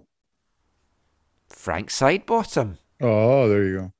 Pre Frank Sidebottom days, he was in a punk band called The Freshies. I've heard a few of their songs. I hadn't actually heard that one till Angus recommended it, so we thought we'd put it into tonight's show. So thanks to Angus for, for doing that. If you've got any good war songs, I feel we may be playing them for a while to kick off some of these sections. Send them along. Because obviously we like to play a, a lot of music on the show, and last year, long-time listeners will know that I played a lot of Russian music on the show. And two of the bands that I, I played, one was Moscow Death Brigade, which were our Arts of the Month. Rather unfortunate name at the moment. I'm not wearing my T-shirt uh, around Vancouver for the band anymore, but they're they're very anti-government and they're an underground band and they're graffiti artists. I've been a bit worried because I haven't heard anything on any of their social media since February 23rd. So, with all the arrests in Russia and stuff, you do get a little bit worried with that. So, we wish them all the best. Another band we played, Ice Peak, who are again a, a very anti government band as well. They posted something this morning which I, I was glad to, to read. They've been out in the demonstrations as well. But when you follow bands from a country like that, and everything that goes on in that country, and then all of a sudden there's just like radio silence, no pun intended, on their social media channels. You you do get a little bit worried about what's happening to them. So we wish them all the the very best, hmm. and yeah, just hope this situation can get sorted out. I just right now, I just I don't see how we- we get out of, of where we are just now. I've got to say, but it was a bit of a war in MLS on the pitch in some of these games as well this week. We're going to be doing our MLS weekend review. We mostly look at the Western Conference, but I want to start off this by looking at the other two Canadian teams because as things stand after week two, no Canadian teams have won a game. It's Yeah. a Garber conspiracy. Really disappointing matches for the Canadian teams there. Like really. Let's start off with TFC, and I've got a question for you first, Zach. Yeah. What was worse, TFC's performance or that pitch? Oh yeah. Yeah, it looked bad, eh? It looked like that's why they shouldn't be playing games there in March. Yeah, it looked And- like a tatty field, Steve. It's like somebody had just been ploughing it beforehand. It was Oh. horrendous. I wonder what they're gonna do to, to get it ready for the twenty seventh. It was threadbare, Steve. Yeah, there's a lot of work that needs to be done in order to get it ready for that. Um, the one good thing about this game though is how do like if you look at the some of the stats, I looked at the watched the highlights. I didn't watch the whole game, but the T- TFC has like al- almost like near seventy percent possession, yet New York Red Bulls have are have thirteen shots and nine on target out of like thirty two percent possession. How does Yeah. that happen? Well, they were lethal on the counter. Yes. Yeah, I know. So And- obviously that and- like and that the- shouldn't that shouldn't happen. No. you, you can't do that at home. The possession was significantly score effect too, because Yeah. they scored or so early that Yeah. they just were able to sit back and be like, okay, whatever. Well, I mean, we've got to give full credit to my little Scottish friend, Lewis Morgan. His first ever career hat trick. What a time to get it. You're never one to big up a Scotsman. Of course not. I, like, genuinely, I would have loved us to have made a play for Morgan in the, the off season. And when the How Red much did they pay for him? A million. One million yen. Yeah. Okay. When- When that deal went through, I was like, oh man, he was available for that. And Yeah. Did he get called up to the national team? no, because the He doesn't play, not playing in he Scotland. doesn't like MLS, the, the Scotland head coach. But maybe that will change if guys like Morgan and Johnny and Ryan light it up. Might be a bit to go for Ryan to do that, but we'll, we'll see what happens with that. But yeah, 4 1 in this one to New York Red Bulls over TFC. All the goals in the first half. Zach and me, obviously, we were very disappointed. Zach, you had your tweet ready to go and you almost got to do it. Yes. I was thinking of you. What time is it? So close. Was that Kadin Chung's debut today too? And It Lucas was. Minan. And Lucas Yeah. Minan. Yeah. Yeah. Yeah, there were there, Yeah. there, there were positives for TFC in this game. I mean, the, Uh, the big positive, Zach, is the fact that they do seem to be building a youth setup there. And Yeah, I mean, they- they're they're really to do that bringing under young- Bradley, which is surprising me. They're really bringing young players through. I, I told you, Michael, I, I really like uh, no, Noble Okello. Like I've, I, I- I've always always liked him. Yeah, you pick FIFA. Yeah, you just yeah, whenever that. FIFA, I always bring the guy. He's so big and strong, and um, he, You I mean, In you FIFA, change he his can, position? in FIFA, he can shoot from distance. Do you Um, change him to center back at all, or do you just keep? no, in no, the- I always use him as a midfielder. Oh, He's either a holding midfielder or a straight up midfielder. Uh, Um, and uh, yeah, I, so it was good to see him actually play because I haven't seen him play play a lot, or it's been a while. Um, but yeah, I mean, I mean, he came on as a sub, but yeah, there were other other guys who started for them, and then of course, seeing a Kadin Chung come on was great, and Lucas Yeah, I- I mean, I, I hate to see Kadin in that red jersey, but I wish him nothing but the very best. If he can make the breakthrough, and the step up to MLS there, I'll be delighted for him. Yeah. They both had moments. They both had moments where they almost gave away huge opportunities, one for Yes. each of them. But but they were both of them recovered well, and so yeah, I think they'll be happy with their performance. Obviously, they wish the team would have won, but um, yeah. And, and so, but it'll be interesting. The thing that with this whole young young player movement or whatever, or yeah, obviously they're they've just brought in this old uh, friend of Insigne, who's a center back, Italian center back, and uh, or they brought him in, or, or they're supposedly going to bring him in. Um, and Insigne is coming in the summer, so obviously it'll be interesting to see what happens in the summer. But um, more so, re- regardless of that, is like how long is that the, the leash that Bob Bradley has? You know what I mean? Like because both his reputation, which I think is mostly positive, even though he never won big titles in LA, he he still did really well in general. But how much will like MLSC slash the the TFC fan base be willing to put up with at this point in their their their their story, right? Like obviously years ago when they were awful for so so long, they would have been willing to put up with a Bob Bradley doing a youth movement for maybe three or four years or something. But now, Yeah, he's not going like maybe- long. maybe one, one and a half, two tops, you know, and that's not really enough time to really, or sorry, it doesn't feel like that's enough time to really bring a, a- good young squad together, together, unless they keep on adding like you know massive players, which they might just be, you know, what they keep on doing. if, they see signs of improvement and constant improvement, that will buy him a bit of time. I'd I'd think Chris Armas, it was a bit unfair on him. He they wanted success right away, and because he maybe wasn't as big a name as Bob Bradley, Bradley's not going to get that kind of uh, abuse and vitriol that that Armas kind of brought on. Although TFC did look a mess un, under Armas in this one, there, there were flashes from a few of the young guys. Jimenez's goal for TFC was fantastic. I mean, he showed some really good footwork there as well. So they they do they do have stuff to build on, and I think the time that Insigne comes, hopefully the young guys. This is from their point of view. Hopefully the young guys are a bit more versed, but you don't want to fall too far behind. Like I, I know you look at the Whitecaps and the run that they made last year, and we talked about Seattle's doing that. It's not easy to do to win out. You would need Insigne to be lighting it up week after week, and there's not a guarantee he's going to do that for for all the talent that he brings. No. And one of the things, one of the things that's interesting is that they're bringing in Insigne as the attacker, but Salcedo, their big center back signing, didn't look good today and should have been sent off. I was going to say, let's end with talking about that. Yeah. How I, I understand how the referee can see it at full pace And and not not, sure. fully see it, Yeah. but then you're called over and you review it and you still don't give a red card. And it was, it was what's her name? Um, the Canadian. Oh, Caro Official. Ann that Yeah, screwed the Chenard. Whitecaps It was. Yeah. Yeah.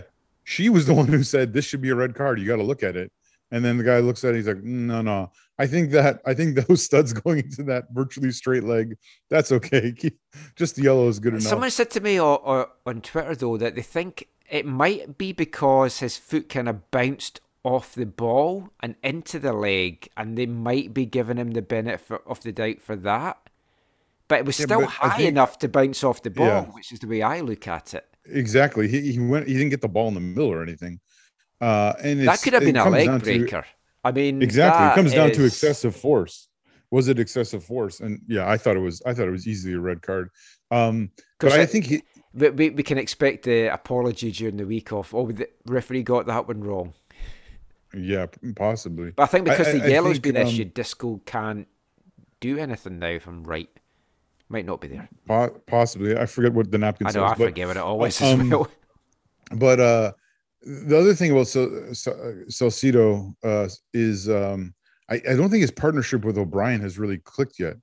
The guy, the, the former Flounder center back that they brought in, and uh, not that again, not that that's going to be uh, you know the, the the hole through which you know Lucas Minon's going to get playing time, but I, I'm a little bit concerned for them that that isn't more solid, especially because so, uh, Cecito is such a you know like a big signing and a big player for them, and uh, I think they were kind of I think Bradley's probably was really excited about this partnership, and it doesn't seem to be working super well. But I think it's also hindered because their fullbacks are I think memory serves right, both kind of young and inexperienced in this match, anyways. But And they've got Bono. That's just terrible. yeah, that's the other thing is I I, I don't think he could have done too much with the goals. No, but I- Morgan I took think- them so well. I think I said it last week, Michael. They they need to bring in a new keeper. They need a good a quality keeper. I think they will. they When they, got- will, except for Bradley never brought one into LA Ah, that's in true. his whole time. Maybe they need Marc Dos Santos to move to TFC. Um, So it looked when TFC pulled one back that they could get themselves back into the game. The other Canadian team, I they must be like, how did we not even come away from this game with a point? Because they should have come away with all three. Montreal going down to a two-one home defeat to Philly. The Bellenders will be devastated by that one. they missed their bell. Lassi Lappalainen put them 1 0 up in the 32nd minute. And when it first went in, I was like, how on earth did that drop in? Because it looked like it was going skied over. Yeah, it was and then I, I described to you by text, I said it was, it was kind of like a little golf chip onto the green that it just dives and then. Yeah, it was the deflection gave it the the loop that it needed, and totally fooled Blake. And then Mihailovic, because you, you had told me, because you were texting us, uh, I was going to the game, which I didn't read until I had parked the car, that I, I was funny reading your text because you're like, oh, they're 2 0 up, well done. It's like, oh, no, it's been ruled out. So then I watched the highlights when I got home, and I was like, at first, I was like, how was that Yeah. called back? And then you see it, and it's like, oh, that's harsh, but it, it is the correct decision. Yeah, you but you feel for them, and it also because it then's like that's like the turning point in the whole game. Well, yeah, it was really well taken by Mihailovic as well. And then two goals in a three minute spell by Philly, and that was it. Mm. Bedoya. Yeah. And not But good the- goals. The the the setup from Camacho to Bedoya was really good. Yes, Yes. I was going to Oh, say the same thing, a- Steve. Yeah, that was a good one, and I think Camacho had a little bit to do with the second goal. So he yeah, had a he wasn't great on the second either. He was it was involved in both. bad defending for both those goals. what, what- like what? Why? wh- How can you, as an experienced defender like that, make that kind of pass on that first goal inside your own area? Well, Clear he was supposed- ball, man. Well, officially he was ball. supposed officially he was supposed to clear the ball. It's supposed to be a clearance, not a pass. Man, but then that was horrible. Lappalainen as well just kind of kicked the ball off the guy's shin That, as well. The whole defending was weird at that first goal because they were all just standing around waiting for something to happen. It seemed like. Uh, Montreal, I said this on on last week's show, they've got such a good squad. And you look at the, the players that's out there, and like Kei Kamara got his first start for them today as well. And you look at them and you think, that's a team that could be really challenging at the top of the, the East. And they're just not clicking yet. I, I think you really have to appreciate Steven Vitória um, because the, the main difference in this back line with Montreal and and and the Canadian national team back line is Steven Vitória versus Rudy Camacho. And you have to really That's an appreciate that. interesting, yeah. That's that's like that for me is the biggest uh, difference between this the, these two back, back lines, obviously, uh, because it's, it's basically Alistair Johnston, Kamal Miller on the right and left hand side, and so and hopefully, like I think Zach mentioned before in on our chat that Z- Kamal Miller's injury is not too bad. No, Um, he, yeah, it he stayed on, but it looked not Huh. good at first. I thought he got subbed off at one point I, I think he did late, like in late the game. 80th minute or something. I think Yeah, he got subbed yeah. off. Yeah, uh, but yeah, um, uh, and that's that's the, my biggest concern is the Kamal Miller injury. Other than that, it's fine. Uh, Philadelphia is a very good team. Um, Yeah. So it if, if Montreal, I think Montreal has a little bit of a thing because they're still getting used to each other. And if they can somehow, I think their biggest thing in the summer is to replace Camacho on the pitch. And I think that's but- that that's the But biggest. Steve, they had him out of contract. re-signed They him, brought him yeah. back. 'Cause I know, didn't get I- anyone I don't else. I, I well, hopefully they give some time to bring somebody in in the summer. And what his, I'm saying, his buddy left, right? Didn't his buddy leave? The guy who was like from his same town, or he's gone, isn't he? Or is he still there? Maybe he's still there. Like the G, the the, t- the TD or whatever. Oh, yeah. I thought that guy left. Maybe Someone left. Well, whatever the case is, if they couldn't- it was. If they couldn't get anybody in this winter, they need to look for somebody in the summer, so, some kind of upgrade because Yeah. that's that's not going to do for them. Even with Alistair and Kamal Miller on the on the sides of the Yeah, three. another big thing for them is um, Mason Toye is not is not back from injury, and that'll be Yeah, huge he was them. big for them last year. And then because R- R- Johnson just has not performed last year for them, and no, and Ram- Romell Quioto last year. you need week to speak to the foolish- ball is round people about Y- Johnson. Kyoto got a foolish red card last week that he totally should not yeah, have. that that The, double fisted punch into the chest, or Yeah. yeah. So a bit of fun. Next week's fixtures: Whitecaps at Houston, Montreal at New York City, Toronto at Columbus. Are any of the Canadian teams going to have a win by the end of next weekend? no. Hmm, I say the first team, first team that gets to win gets a bye in the Voyageurs Cup. Oh, we'll somehow get screwed over in that as well. If you if you look at then the next week, we're away to LAFC. Toronto's at home to DC United, That- and they could win that. yeah, they could. And Montreal, just trying to find. Oh, they're away to Atlanta. Hmm. It's not easy Yeah, but for the it- Canadian teams right But now. Atlanta lost today to somebody that wasn't really Yeah. worth losing. At to. I can't altitude. remember that. At altitude. Yeah. yeah. Oh, So what's it in? Col- I thought it was in Atlanta. Oh, I didn't know. No, it was in Colorado. Oh, that makes sense. lost the game, but we'll, we'll come to that very soon because we're going to turn our attention to the Western Conference now and quick round about the grounds. I, I like doing this bit, and we'll be back with all of that after this. I am Joel Waterman, and you're listening to the AFTN Soccer Show.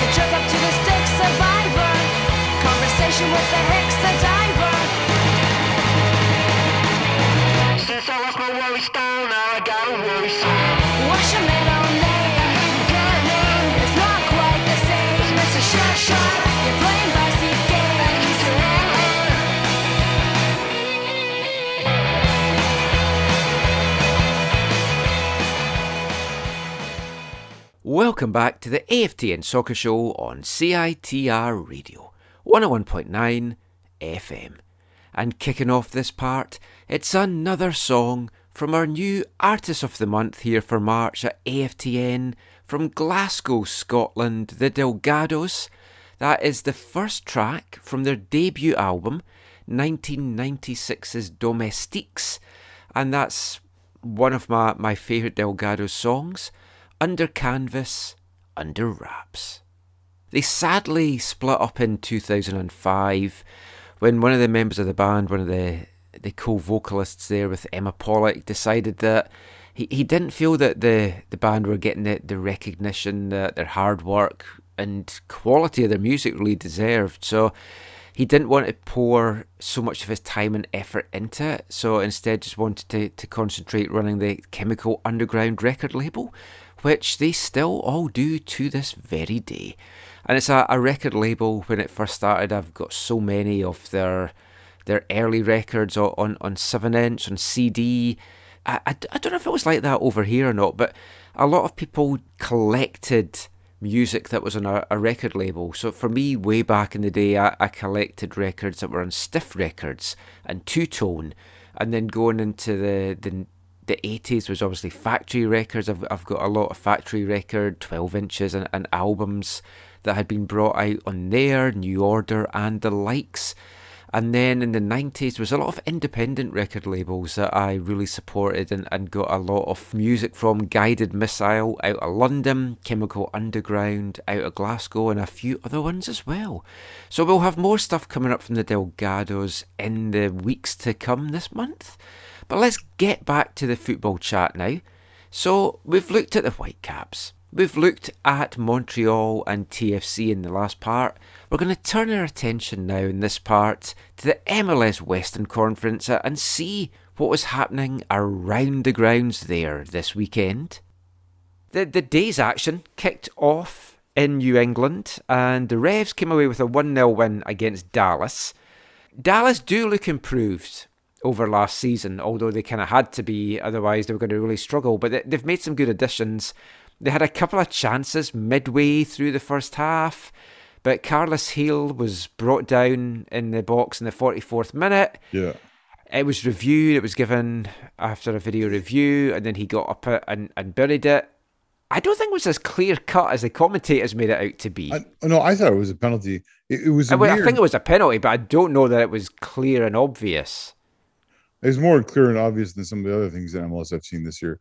But I mean, the the biggest thing about for me about this game was um, New England was coming off this like uh, really enthralling, exciting game away to Portland last week, and they didn't really play super well again. I knew No. Dallas Dallas played better than we you know than I would have I would have expected, and better than they did the week before, I think. But I I was expecting a much better game and a much more dominant performance from New England. And so it's disappointing that it wasn't that way. But at the same time, they got the result. So uh, I think. Yeah, I, think- mean they had they had some chances in the second half as well. The Revs because Hedges cleared uh, books a header off the line, and then Paes had a, a good double save with 15 minutes to to go. So I mean they they did create a little bit, but Yeah. from a Whitecaps point of view, yeah, d- drop those points.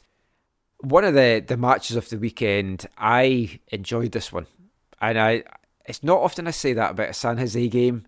San Hmm. Jose three, Columbus Crew three.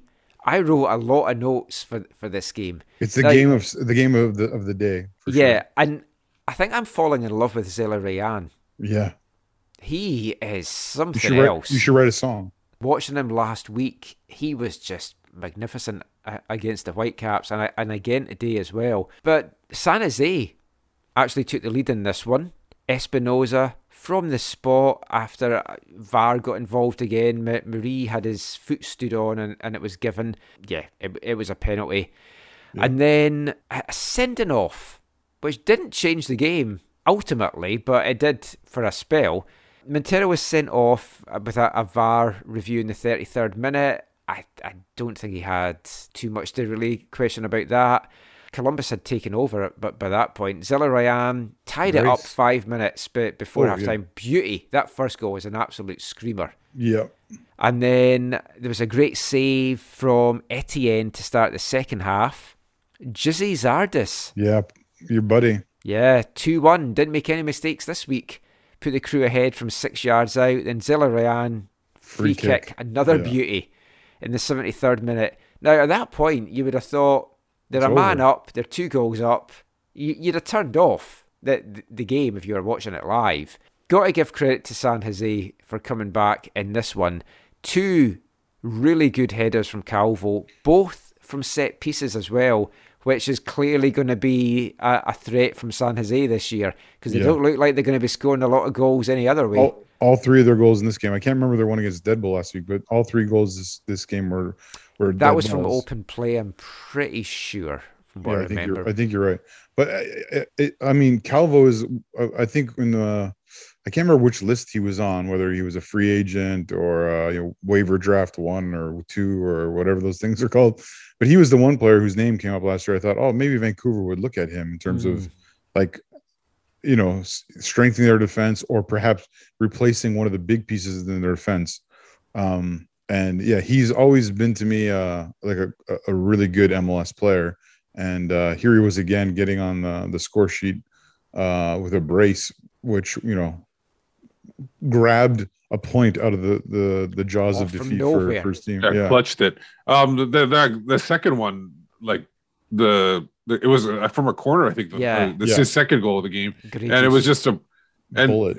and I thought at first the guy that was Kim flying in hit it, but it, and Yeah. saw that it was uh, it was Calvo, and I I don't know what happened, but I think there was four minutes added on, and they were in the sixth minute of yeah, injury al- always got to love that. It was the last Yeah. kick, last play of the game, and the fans were going. cra- It was good. It was good for San Jose. yeah. Yeah, it it's a big point for them and a, a good confidence booster as well, especially at home. The crew though, it- Yeah, disappointing. they've scored seven goals in their in their first two games as well. So at least And they, they are scoring. But Okay, so I see. I Four see a or little five of bit. them are against ten men. I, I just I was looking up at this the, the the timeline and everything, and I just see why there was there was two players booked for yellow cards for time wasting from Columbus. So maybe Oh. that's the reason why they were, were the Oh. 96 minutes. Oh, that's a sickener if you're a coach for, Yeah. for that Yeah. happening.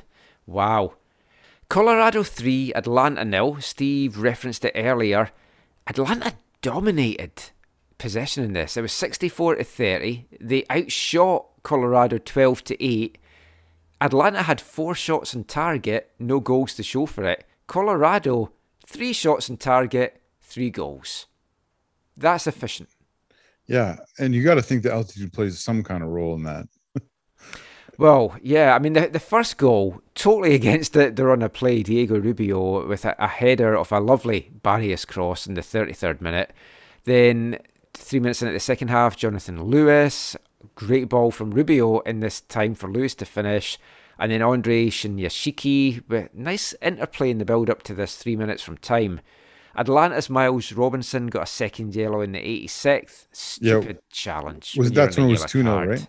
Yeah. That's, yeah, yeah. And the thing is, the fact that his first one was for dissent. Uh, that's not a good when you have No, like you have a no, yeah. dissent. You should never get a, a yellow card for dissent because that's just asking for it, Oh, especially yeah. as a defender. What I liked from Colorado in this, although they were outplayed and outpossessed for much of it, their movement is what you want Vancouver's movement to be. Just the quickness that they can move that ball about with, with the players that they've got. That's the level that the Whitecaps have to get up to. Two other teams that dropped points Minnesota and Nashville. A 1 0 draw. CJ Sapong poked Nashville ahead five minutes in. Uh, the teams exchanged chances in the first half. Both teams hit the post. Dotson made it 1 1 with a, a scramble for Nashville. And then not really much to write home about in the, the second half. I think both teams will be a bit Well, disappointed with this- the performance in this one. This is one of two games that had a massive weather delay. Oh, that I didn't know. I knew the RSL game did. I Yeah. didn't know that this one did as well. This one, not as long as RSL, but it had a big one. Yeah. Oh, interesting. Well, let's talk about that So- RSL so- game. So yeah, Dotson scored after the break, which was yeah helpful for Minnesota. Ah, see, I only watched the abbreviated highlights because I was running out of time, so that I didn't know. Interesting. Yeah. RSL one, Seattle nil. Consigning is the Krylak Sounders to injured? bottom of the West. Is Krylach injured? I don't know. I know he's bought a hundred tickets for every game, and they were having a Krylatch corner, which I hmm. actually thought was a really nice touch by him. Okay. Winning goal in this one, Bobby Wood in the 46th minute, but a two plus hour delay for Lightning. I'd known, I knew it was a delay, so I had just assumed it was snow. And then you see the pitch, and the pitch is snowy, and then it turned out it was lightning. Yeah. And then the last Western game on Saturday that we're going to talk about LA Galaxy headed to Charlotte, and they licked the clit 1 0. Charlotte's home opener, their very first home game in MLS, a record standalone crowd 74,479. I love when you've got a big crowd like that, and then the other team scores the winning goal, and it's just like, shh. They put up a graphic during the game where it was like it was they weren't even bragging that it was the highest ever MLS game. They had it as I think it was like the second highest football or fo- I think football attendance in the world in In 2022. 2022, I saw that. It was behind Liverpool, Chelsea in the yeah. league or in the League Cup, I think. League Cup final. I mean, it is impressive. Oh yeah, it's encouraging. How many are going to keep coming back if they keep playing the way that they're playing? Well, it's not even. Oh, that's the thing. This was one of the games I was thinking about when I was talking earlier about the quality of play in the league. Like, it, it wasn't even how they played. It was just the, or you know, them winning or whatever. The overall play was really, really poor.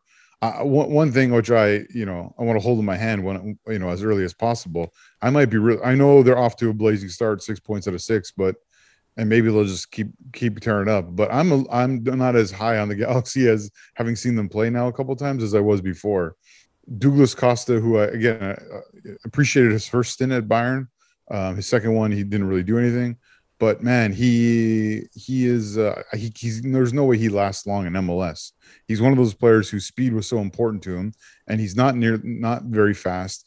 And there's multiple times where he would just stop on plays, you know, like and you can't have players do that in MLS, or or, or you definitely can't have more than one player do that on M- No. MLS. And so I yeah, it, it was it was kind of disappointing to, like to see him you know play the play the game the way he the way he he did now his team won vasquez is still you know on fire hit the There's uh, you know, six almost scored six him- points.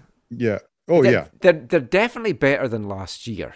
Yeah But oh, they're yeah. not at the levels they need to be if they really want to be a top four team. And I, I still think they could struggle to, to make the top seven, but they're getting their early results in. the, the goal was a, a beauty a wonder Stunner. Yeah, stunner. Yeah, I mean that w- way that that left his foot and just nestled in the top corner. It was absolutely beautiful. Nineteen year old. Efraín Álvarez Yeah. he was, I mean, yeah. It kind of. I know it was from different parts of the pitch, and but it was kind of very, uh, not totally like, but like the way they floated and everything, it was very Eric Haskey like against Seattle. Hmm. Uh, just the way the, the the the way the ball like traveled from Oh, his yeah, and it kissed to the post on the way in Yeah, Yeah. exactly. like to to just bring the spirit of Carl Robinson. His fine lines comment, which he's always maligned for, I, I still say it's so true, and It's so people true, just beat him over the head with being accurate. You look at the twelfth minute of this one. Reina's pulled back, oh yeah and it was a red card, but the flag had gone up for offside. Yeah. And it was a tight, tight offside as well. That could have changed the game. A minute before the Galaxy get the winner, Charlotte have a double chance. Christian Yeah. Fuchs has a shot that's saved, and then Bender hits it, the, the follow up off the post. That goes in. The Galaxy probably then not going up the, the field and getting the winner. So it is those kind of fine lines, but it's left Charlotte looking for their first point of their MLS thing, their first goal of their MLS campaign. yeah fuchs is the opposite of Douglas costa old but man does he ever like not give up you know Yeah. he he's a he'll hopefully be good for them for a year or two The Um, thing, the thing heart- is, uh, sorry, the thing is, I just want to quickly mention the thing was the fine lines comment is that he used it a little bit too much at, at a certain point, and he Yeah. so- and he would use it sometimes when it was the game was horrible, and that's where we were talking about Sartini earlier. That you know what is he seeing on the pitch that makes it so fine or whatever. Like he like once in a while was fine, but he was using it right too much at the end. Yeah um do you guys see the heartwarming story from this game Yeah, I was going to to Yeah. mention that as well as a nice way to, to round things up. But Before we get to that, I just want to also say as well, I thought Kahlina was was fantastic for Charlotte in, in goal today. He Mm-hmm. faced 15 shots in that first half yeah and 21 in total, and it's it made six saves all altogether. But it's like Did he did he break Crepeau's title break a No. record? no, because he only had six saves. Oh, six saves. I got Yeah. you. Okay. But he just faced a lot of shots. But they need to improve quickly because they look poor. They don't quite look Cincinnati first season poor because they're not shipping the goals as bad, but they they need to get some help in there. They, they've for had a couple of years to build this team, and it does not look MLS quality. Yeah, let's let's finish with the the heartwarming story. Sacha Kljestan tweeted a, a beautiful thing out. The I think it was was it 2010 when Yes, he was with the, right. the Galaxy. that He had done a hospital visit, and there was a, a young lad in hospital. Um, I don't think it said what, what it was with, but he had a, a head I, shaved I, I think it was cancer or something. form cancer or, or leukemia. I was thinking, and it would have been his name is Chris Hegardt. So they went to the hospital, did the visit. Fast forward, and he gave he gave him a jersey that day i think gave he him a jersey that day. Yeah. Fast forward to 2022, and Chris Hegardt's parents are in the hotel that Sacha Kljestan is in, and they went to speak to him because Chris Hegardt is now a midfielder on the Charlotte team, and the pair of them have exchanged jerseys, Mm. and it's it's just such a beautiful, heartwarming story, and it brought a tear to my eye. I've got to say it. In these horrible times where all the news is filled with just bad things, you hear something like that, and it just it really uplifts you. Yeah, it was, it was a really encouraging story. So there's two final matches featuring Western teams on Sunday. The action kicked off, and it was great to see that both of these games were shown on TSN this week. And two very interesting games they, they proved to be, so hopefully people did tune into those. The action kicked off in Texas, Austin FC. The surprise packages really so far this season. They scored five goals last weekend against FC Cincinnati. And let's be fair, Cincinnati, not a good team, so you don't really know what you could make from Austin. Would they have a stiffer test this week as Inter Miami headed to town? As it turned out, no. Inter Miami also looking a very dreadful team to kick off the new season. Austin racking up five goals once again, going nap, which is a phrase I like to use. And I only kind of found out a few months ago from my wife that that's not really a, a phrase that is used here very often. But it made my day when the fifth goal went in this afternoon when the commentator also used that phrase. He is from the UK, which is probably why as well. But yeah, a 5 1 victory for Austin in this one. And, and they were dominant uh, against a really, really poor Inter Miami side, as I mentioned. The scoring got underway in this one in the 22nd minute. Austin had really taken the game to Miami in the early going. They got the reward 22 minutes in. Sebastian Driussi getting the first goal off the game. Four minutes later, and it was 2 0. Kolmanic picked out Julio Cascante, following a free kick, and the Costa Rican headed home to double the Austin advantage. And they went 3 0 up in the 51st minute. Driussi getting his second of the game. And he has really started the season very strongly for Austin. And you wondered at that point, could they hit five goals again? Miami, though, to their credit, pulled one back two minutes later. Nice finish from Leo Campana just in the box. And you were like, unlikely going to give them hope. It was one of their few forays that really caused too much danger. And then Austin, another couple of goals from Ethan Finlay to finish this one off. The first for him coming in the 64th minute, heading in across from Alex Ring. The Miami players were looking for offside or, or something fr- from that one, but it definitely didn't come. And then Finlay rounded off the scoring in the final minute with a beauty of a goal. Austin described it as a right footed rocket, hard to disagree with that, into the far post. Second assist of the afternoon as well for Diego Fagundes. And Austin sitting top of the MLS West just now and playing some lovely football as well.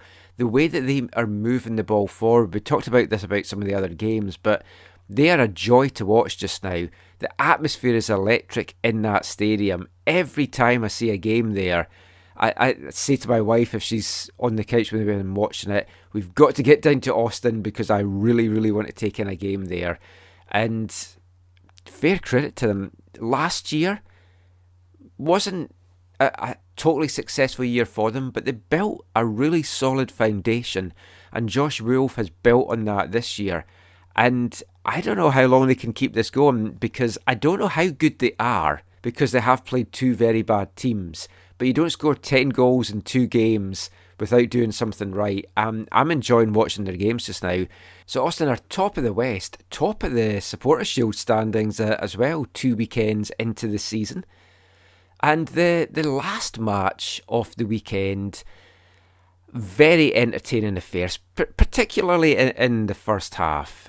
LAFC, Max Crepeau's LAFC, hosting the Portland Timbers in the, the evening game on Sunday night. And like I say, the first half in this was an absolute cracker. And we got another goal of the week candidate from Yimmi Chará. Bicycle kick for the second week running. And nothing Max Crepeau could, could do about that. It just flew into the the top corner of the net. Crepeau stretching to get to it, but it was just too much for him. But that gave the, the Timbers a, a 1 0 lead, 18 minutes gone. Carlos Vela had a couple of great chances. Portland's keeper, Ivacic was so good in this one. He pulled off a couple of fantastic saves. And in the first half in particular, there's a great save from, from a, a Vela shot and a, a free kick as well that Vela had as LAFC really tried to push to get the equaliser. Didn't come though. Portland went in one goal up. The second half, you thought, oh, it's going to be electric. But then there was a shock at the start of the second half when Carlos Vela had been pulled off at half time. And they've said afterwards it was precautionary.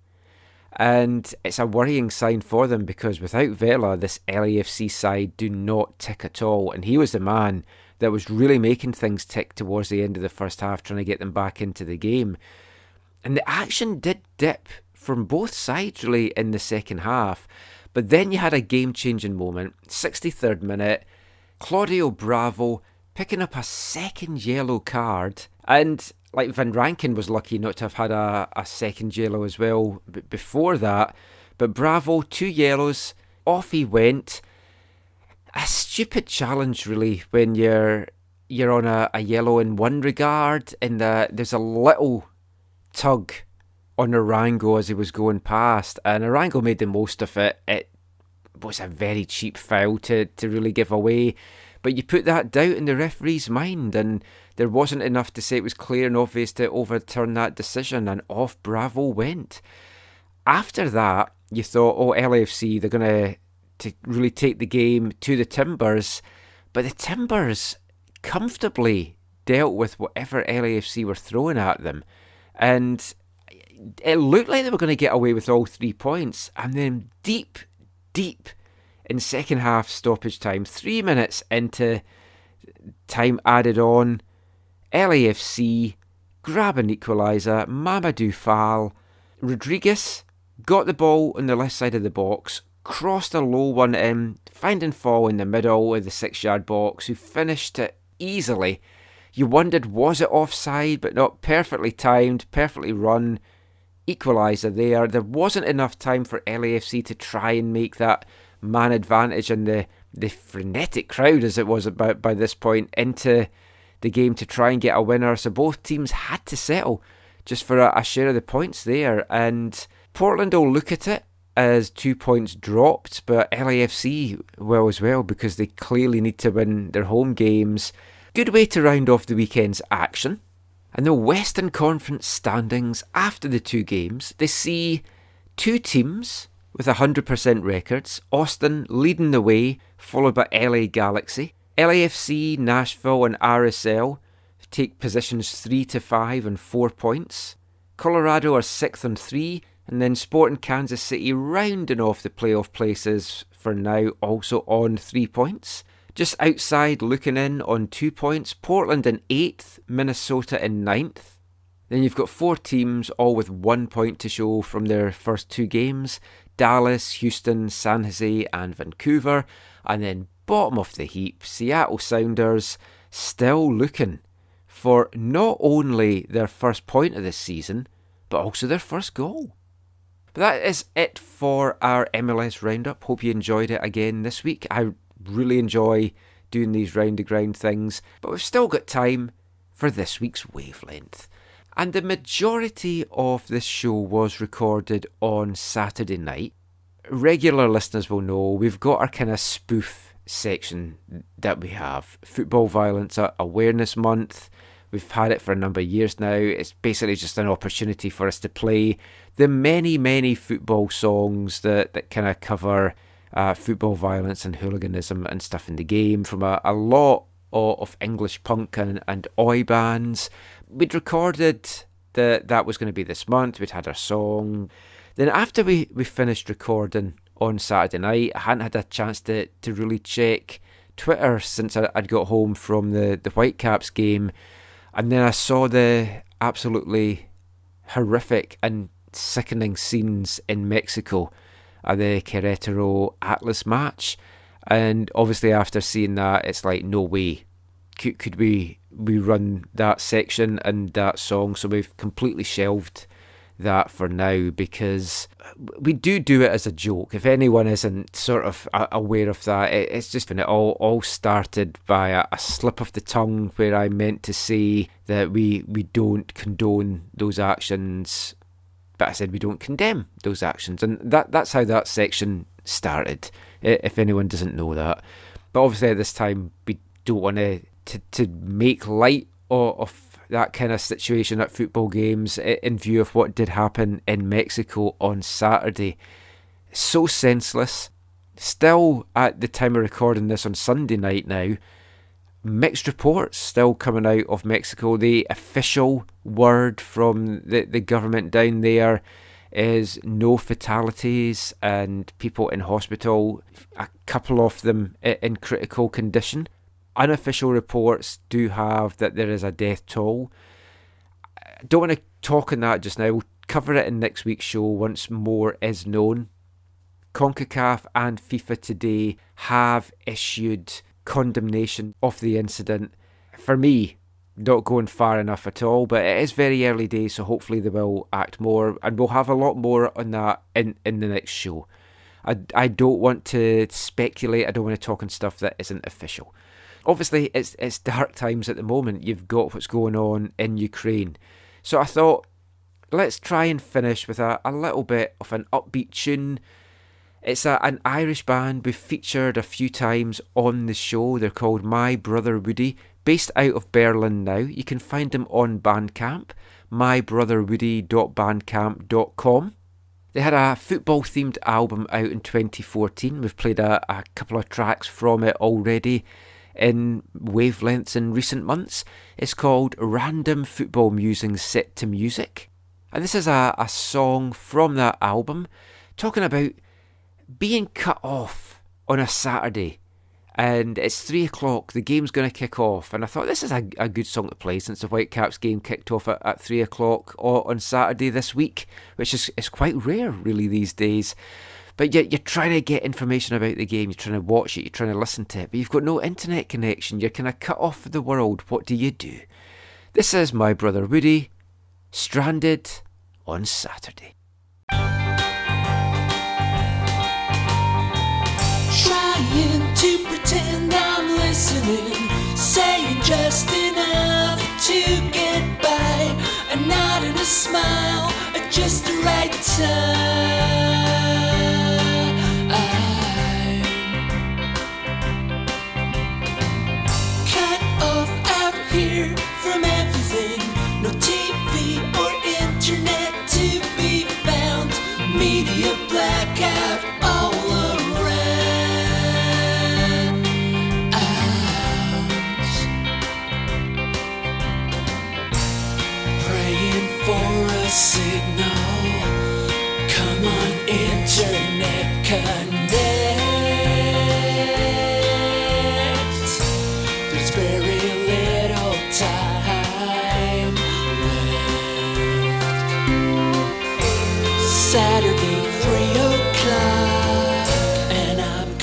Completely cut. Someone tell me what's the score? Is that so much to ask for? Maybe for a minute I could slip away, stranded on Saturday.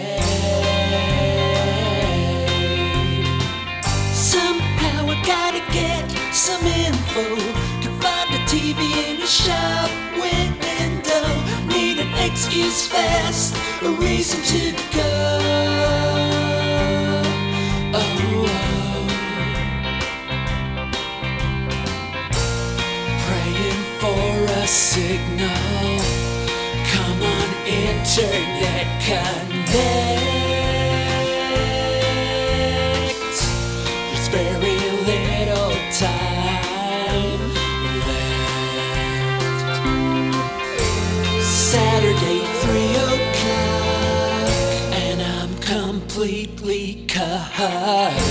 Someone tell me what's the score? Is that so much to ask for? Maybe for a minute I could slip away, Stranded on. Saturday,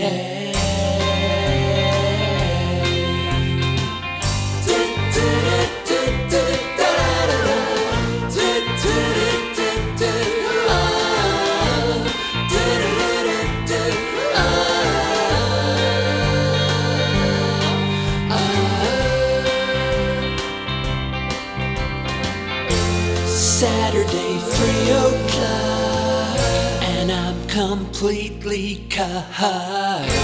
Someone tell me what's the score? Is that so much to ask for? Maybe for a minute I could slip away, stranded on Saturday.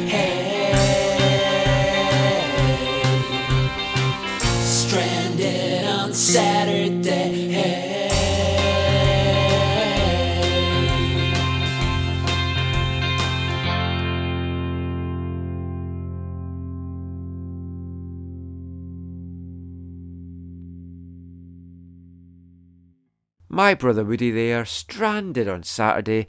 Just a, a little bit of a, an upbeat tune to kind of finish off the show. But that is it for this episode of the AFTN Soccer Show. Just before we go, Steve, any final thoughts? Anything you learned this week?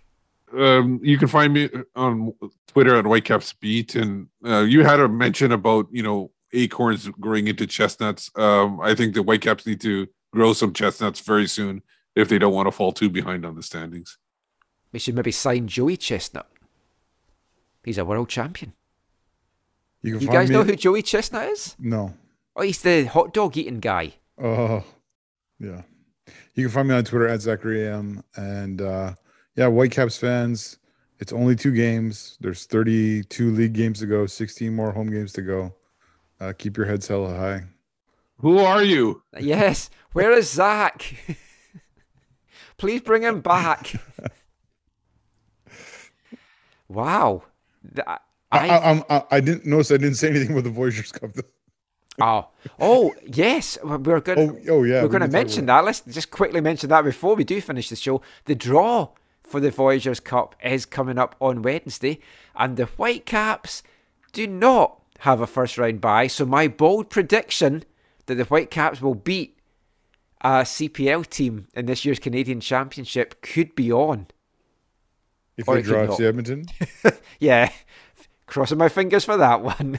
I could see them beating a CPL side this year, but then losing to a different CPL side later. So that, that's what I've learned this week. The draw's coming up on Wednesday, and I'm looking forward to it because I, I do enjoy a cup draw. I, I Uh, hope there's balls. I hope there's Rod Stewart drunk pulling them out because Well, nothing's uh, beat is that. anyone else excited for the 2020 Voyageurs Cup final? Oh yes, there was that as well. Ah, That's so weird. I don't understand it at all. just say it's joint winners. No, they well they do. They want to give Hamilton the gate, and they want to, you know, they're yeah. They They've gave got a good Toronto chance the, at the moment They gave winning it. Toronto the qualification. Now they're giving Hamilton the game and the chance to. You Oh, I thought they when you said to give him the gate, I thought that was like the new trophy or something like that. Ah, always fun times in Canadian soccer. But that is it for this episode of the show. Find all our stuff away from the numbers, aftn.ca. Give me a follow on Instagram, AFTN Soccer, Twitter, AFTN Canada, and YouTube, youtube.com backslash AFTN Canada. Like, subscribe, ring my bell. Pretend you're in Montreal. Until next time, when we're back talking about the Whitecaps' first win of the season. So we might not have a show again till May. We'll be back soon. Thanks for listening. Take care. On the caps!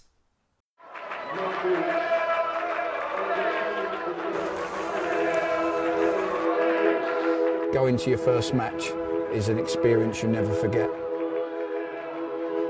The atmosphere of what's going on around the pitch looks beautiful, and you always look and go, wow, I'd love to play here one day. If you get the bug, it's going to stay with you for life.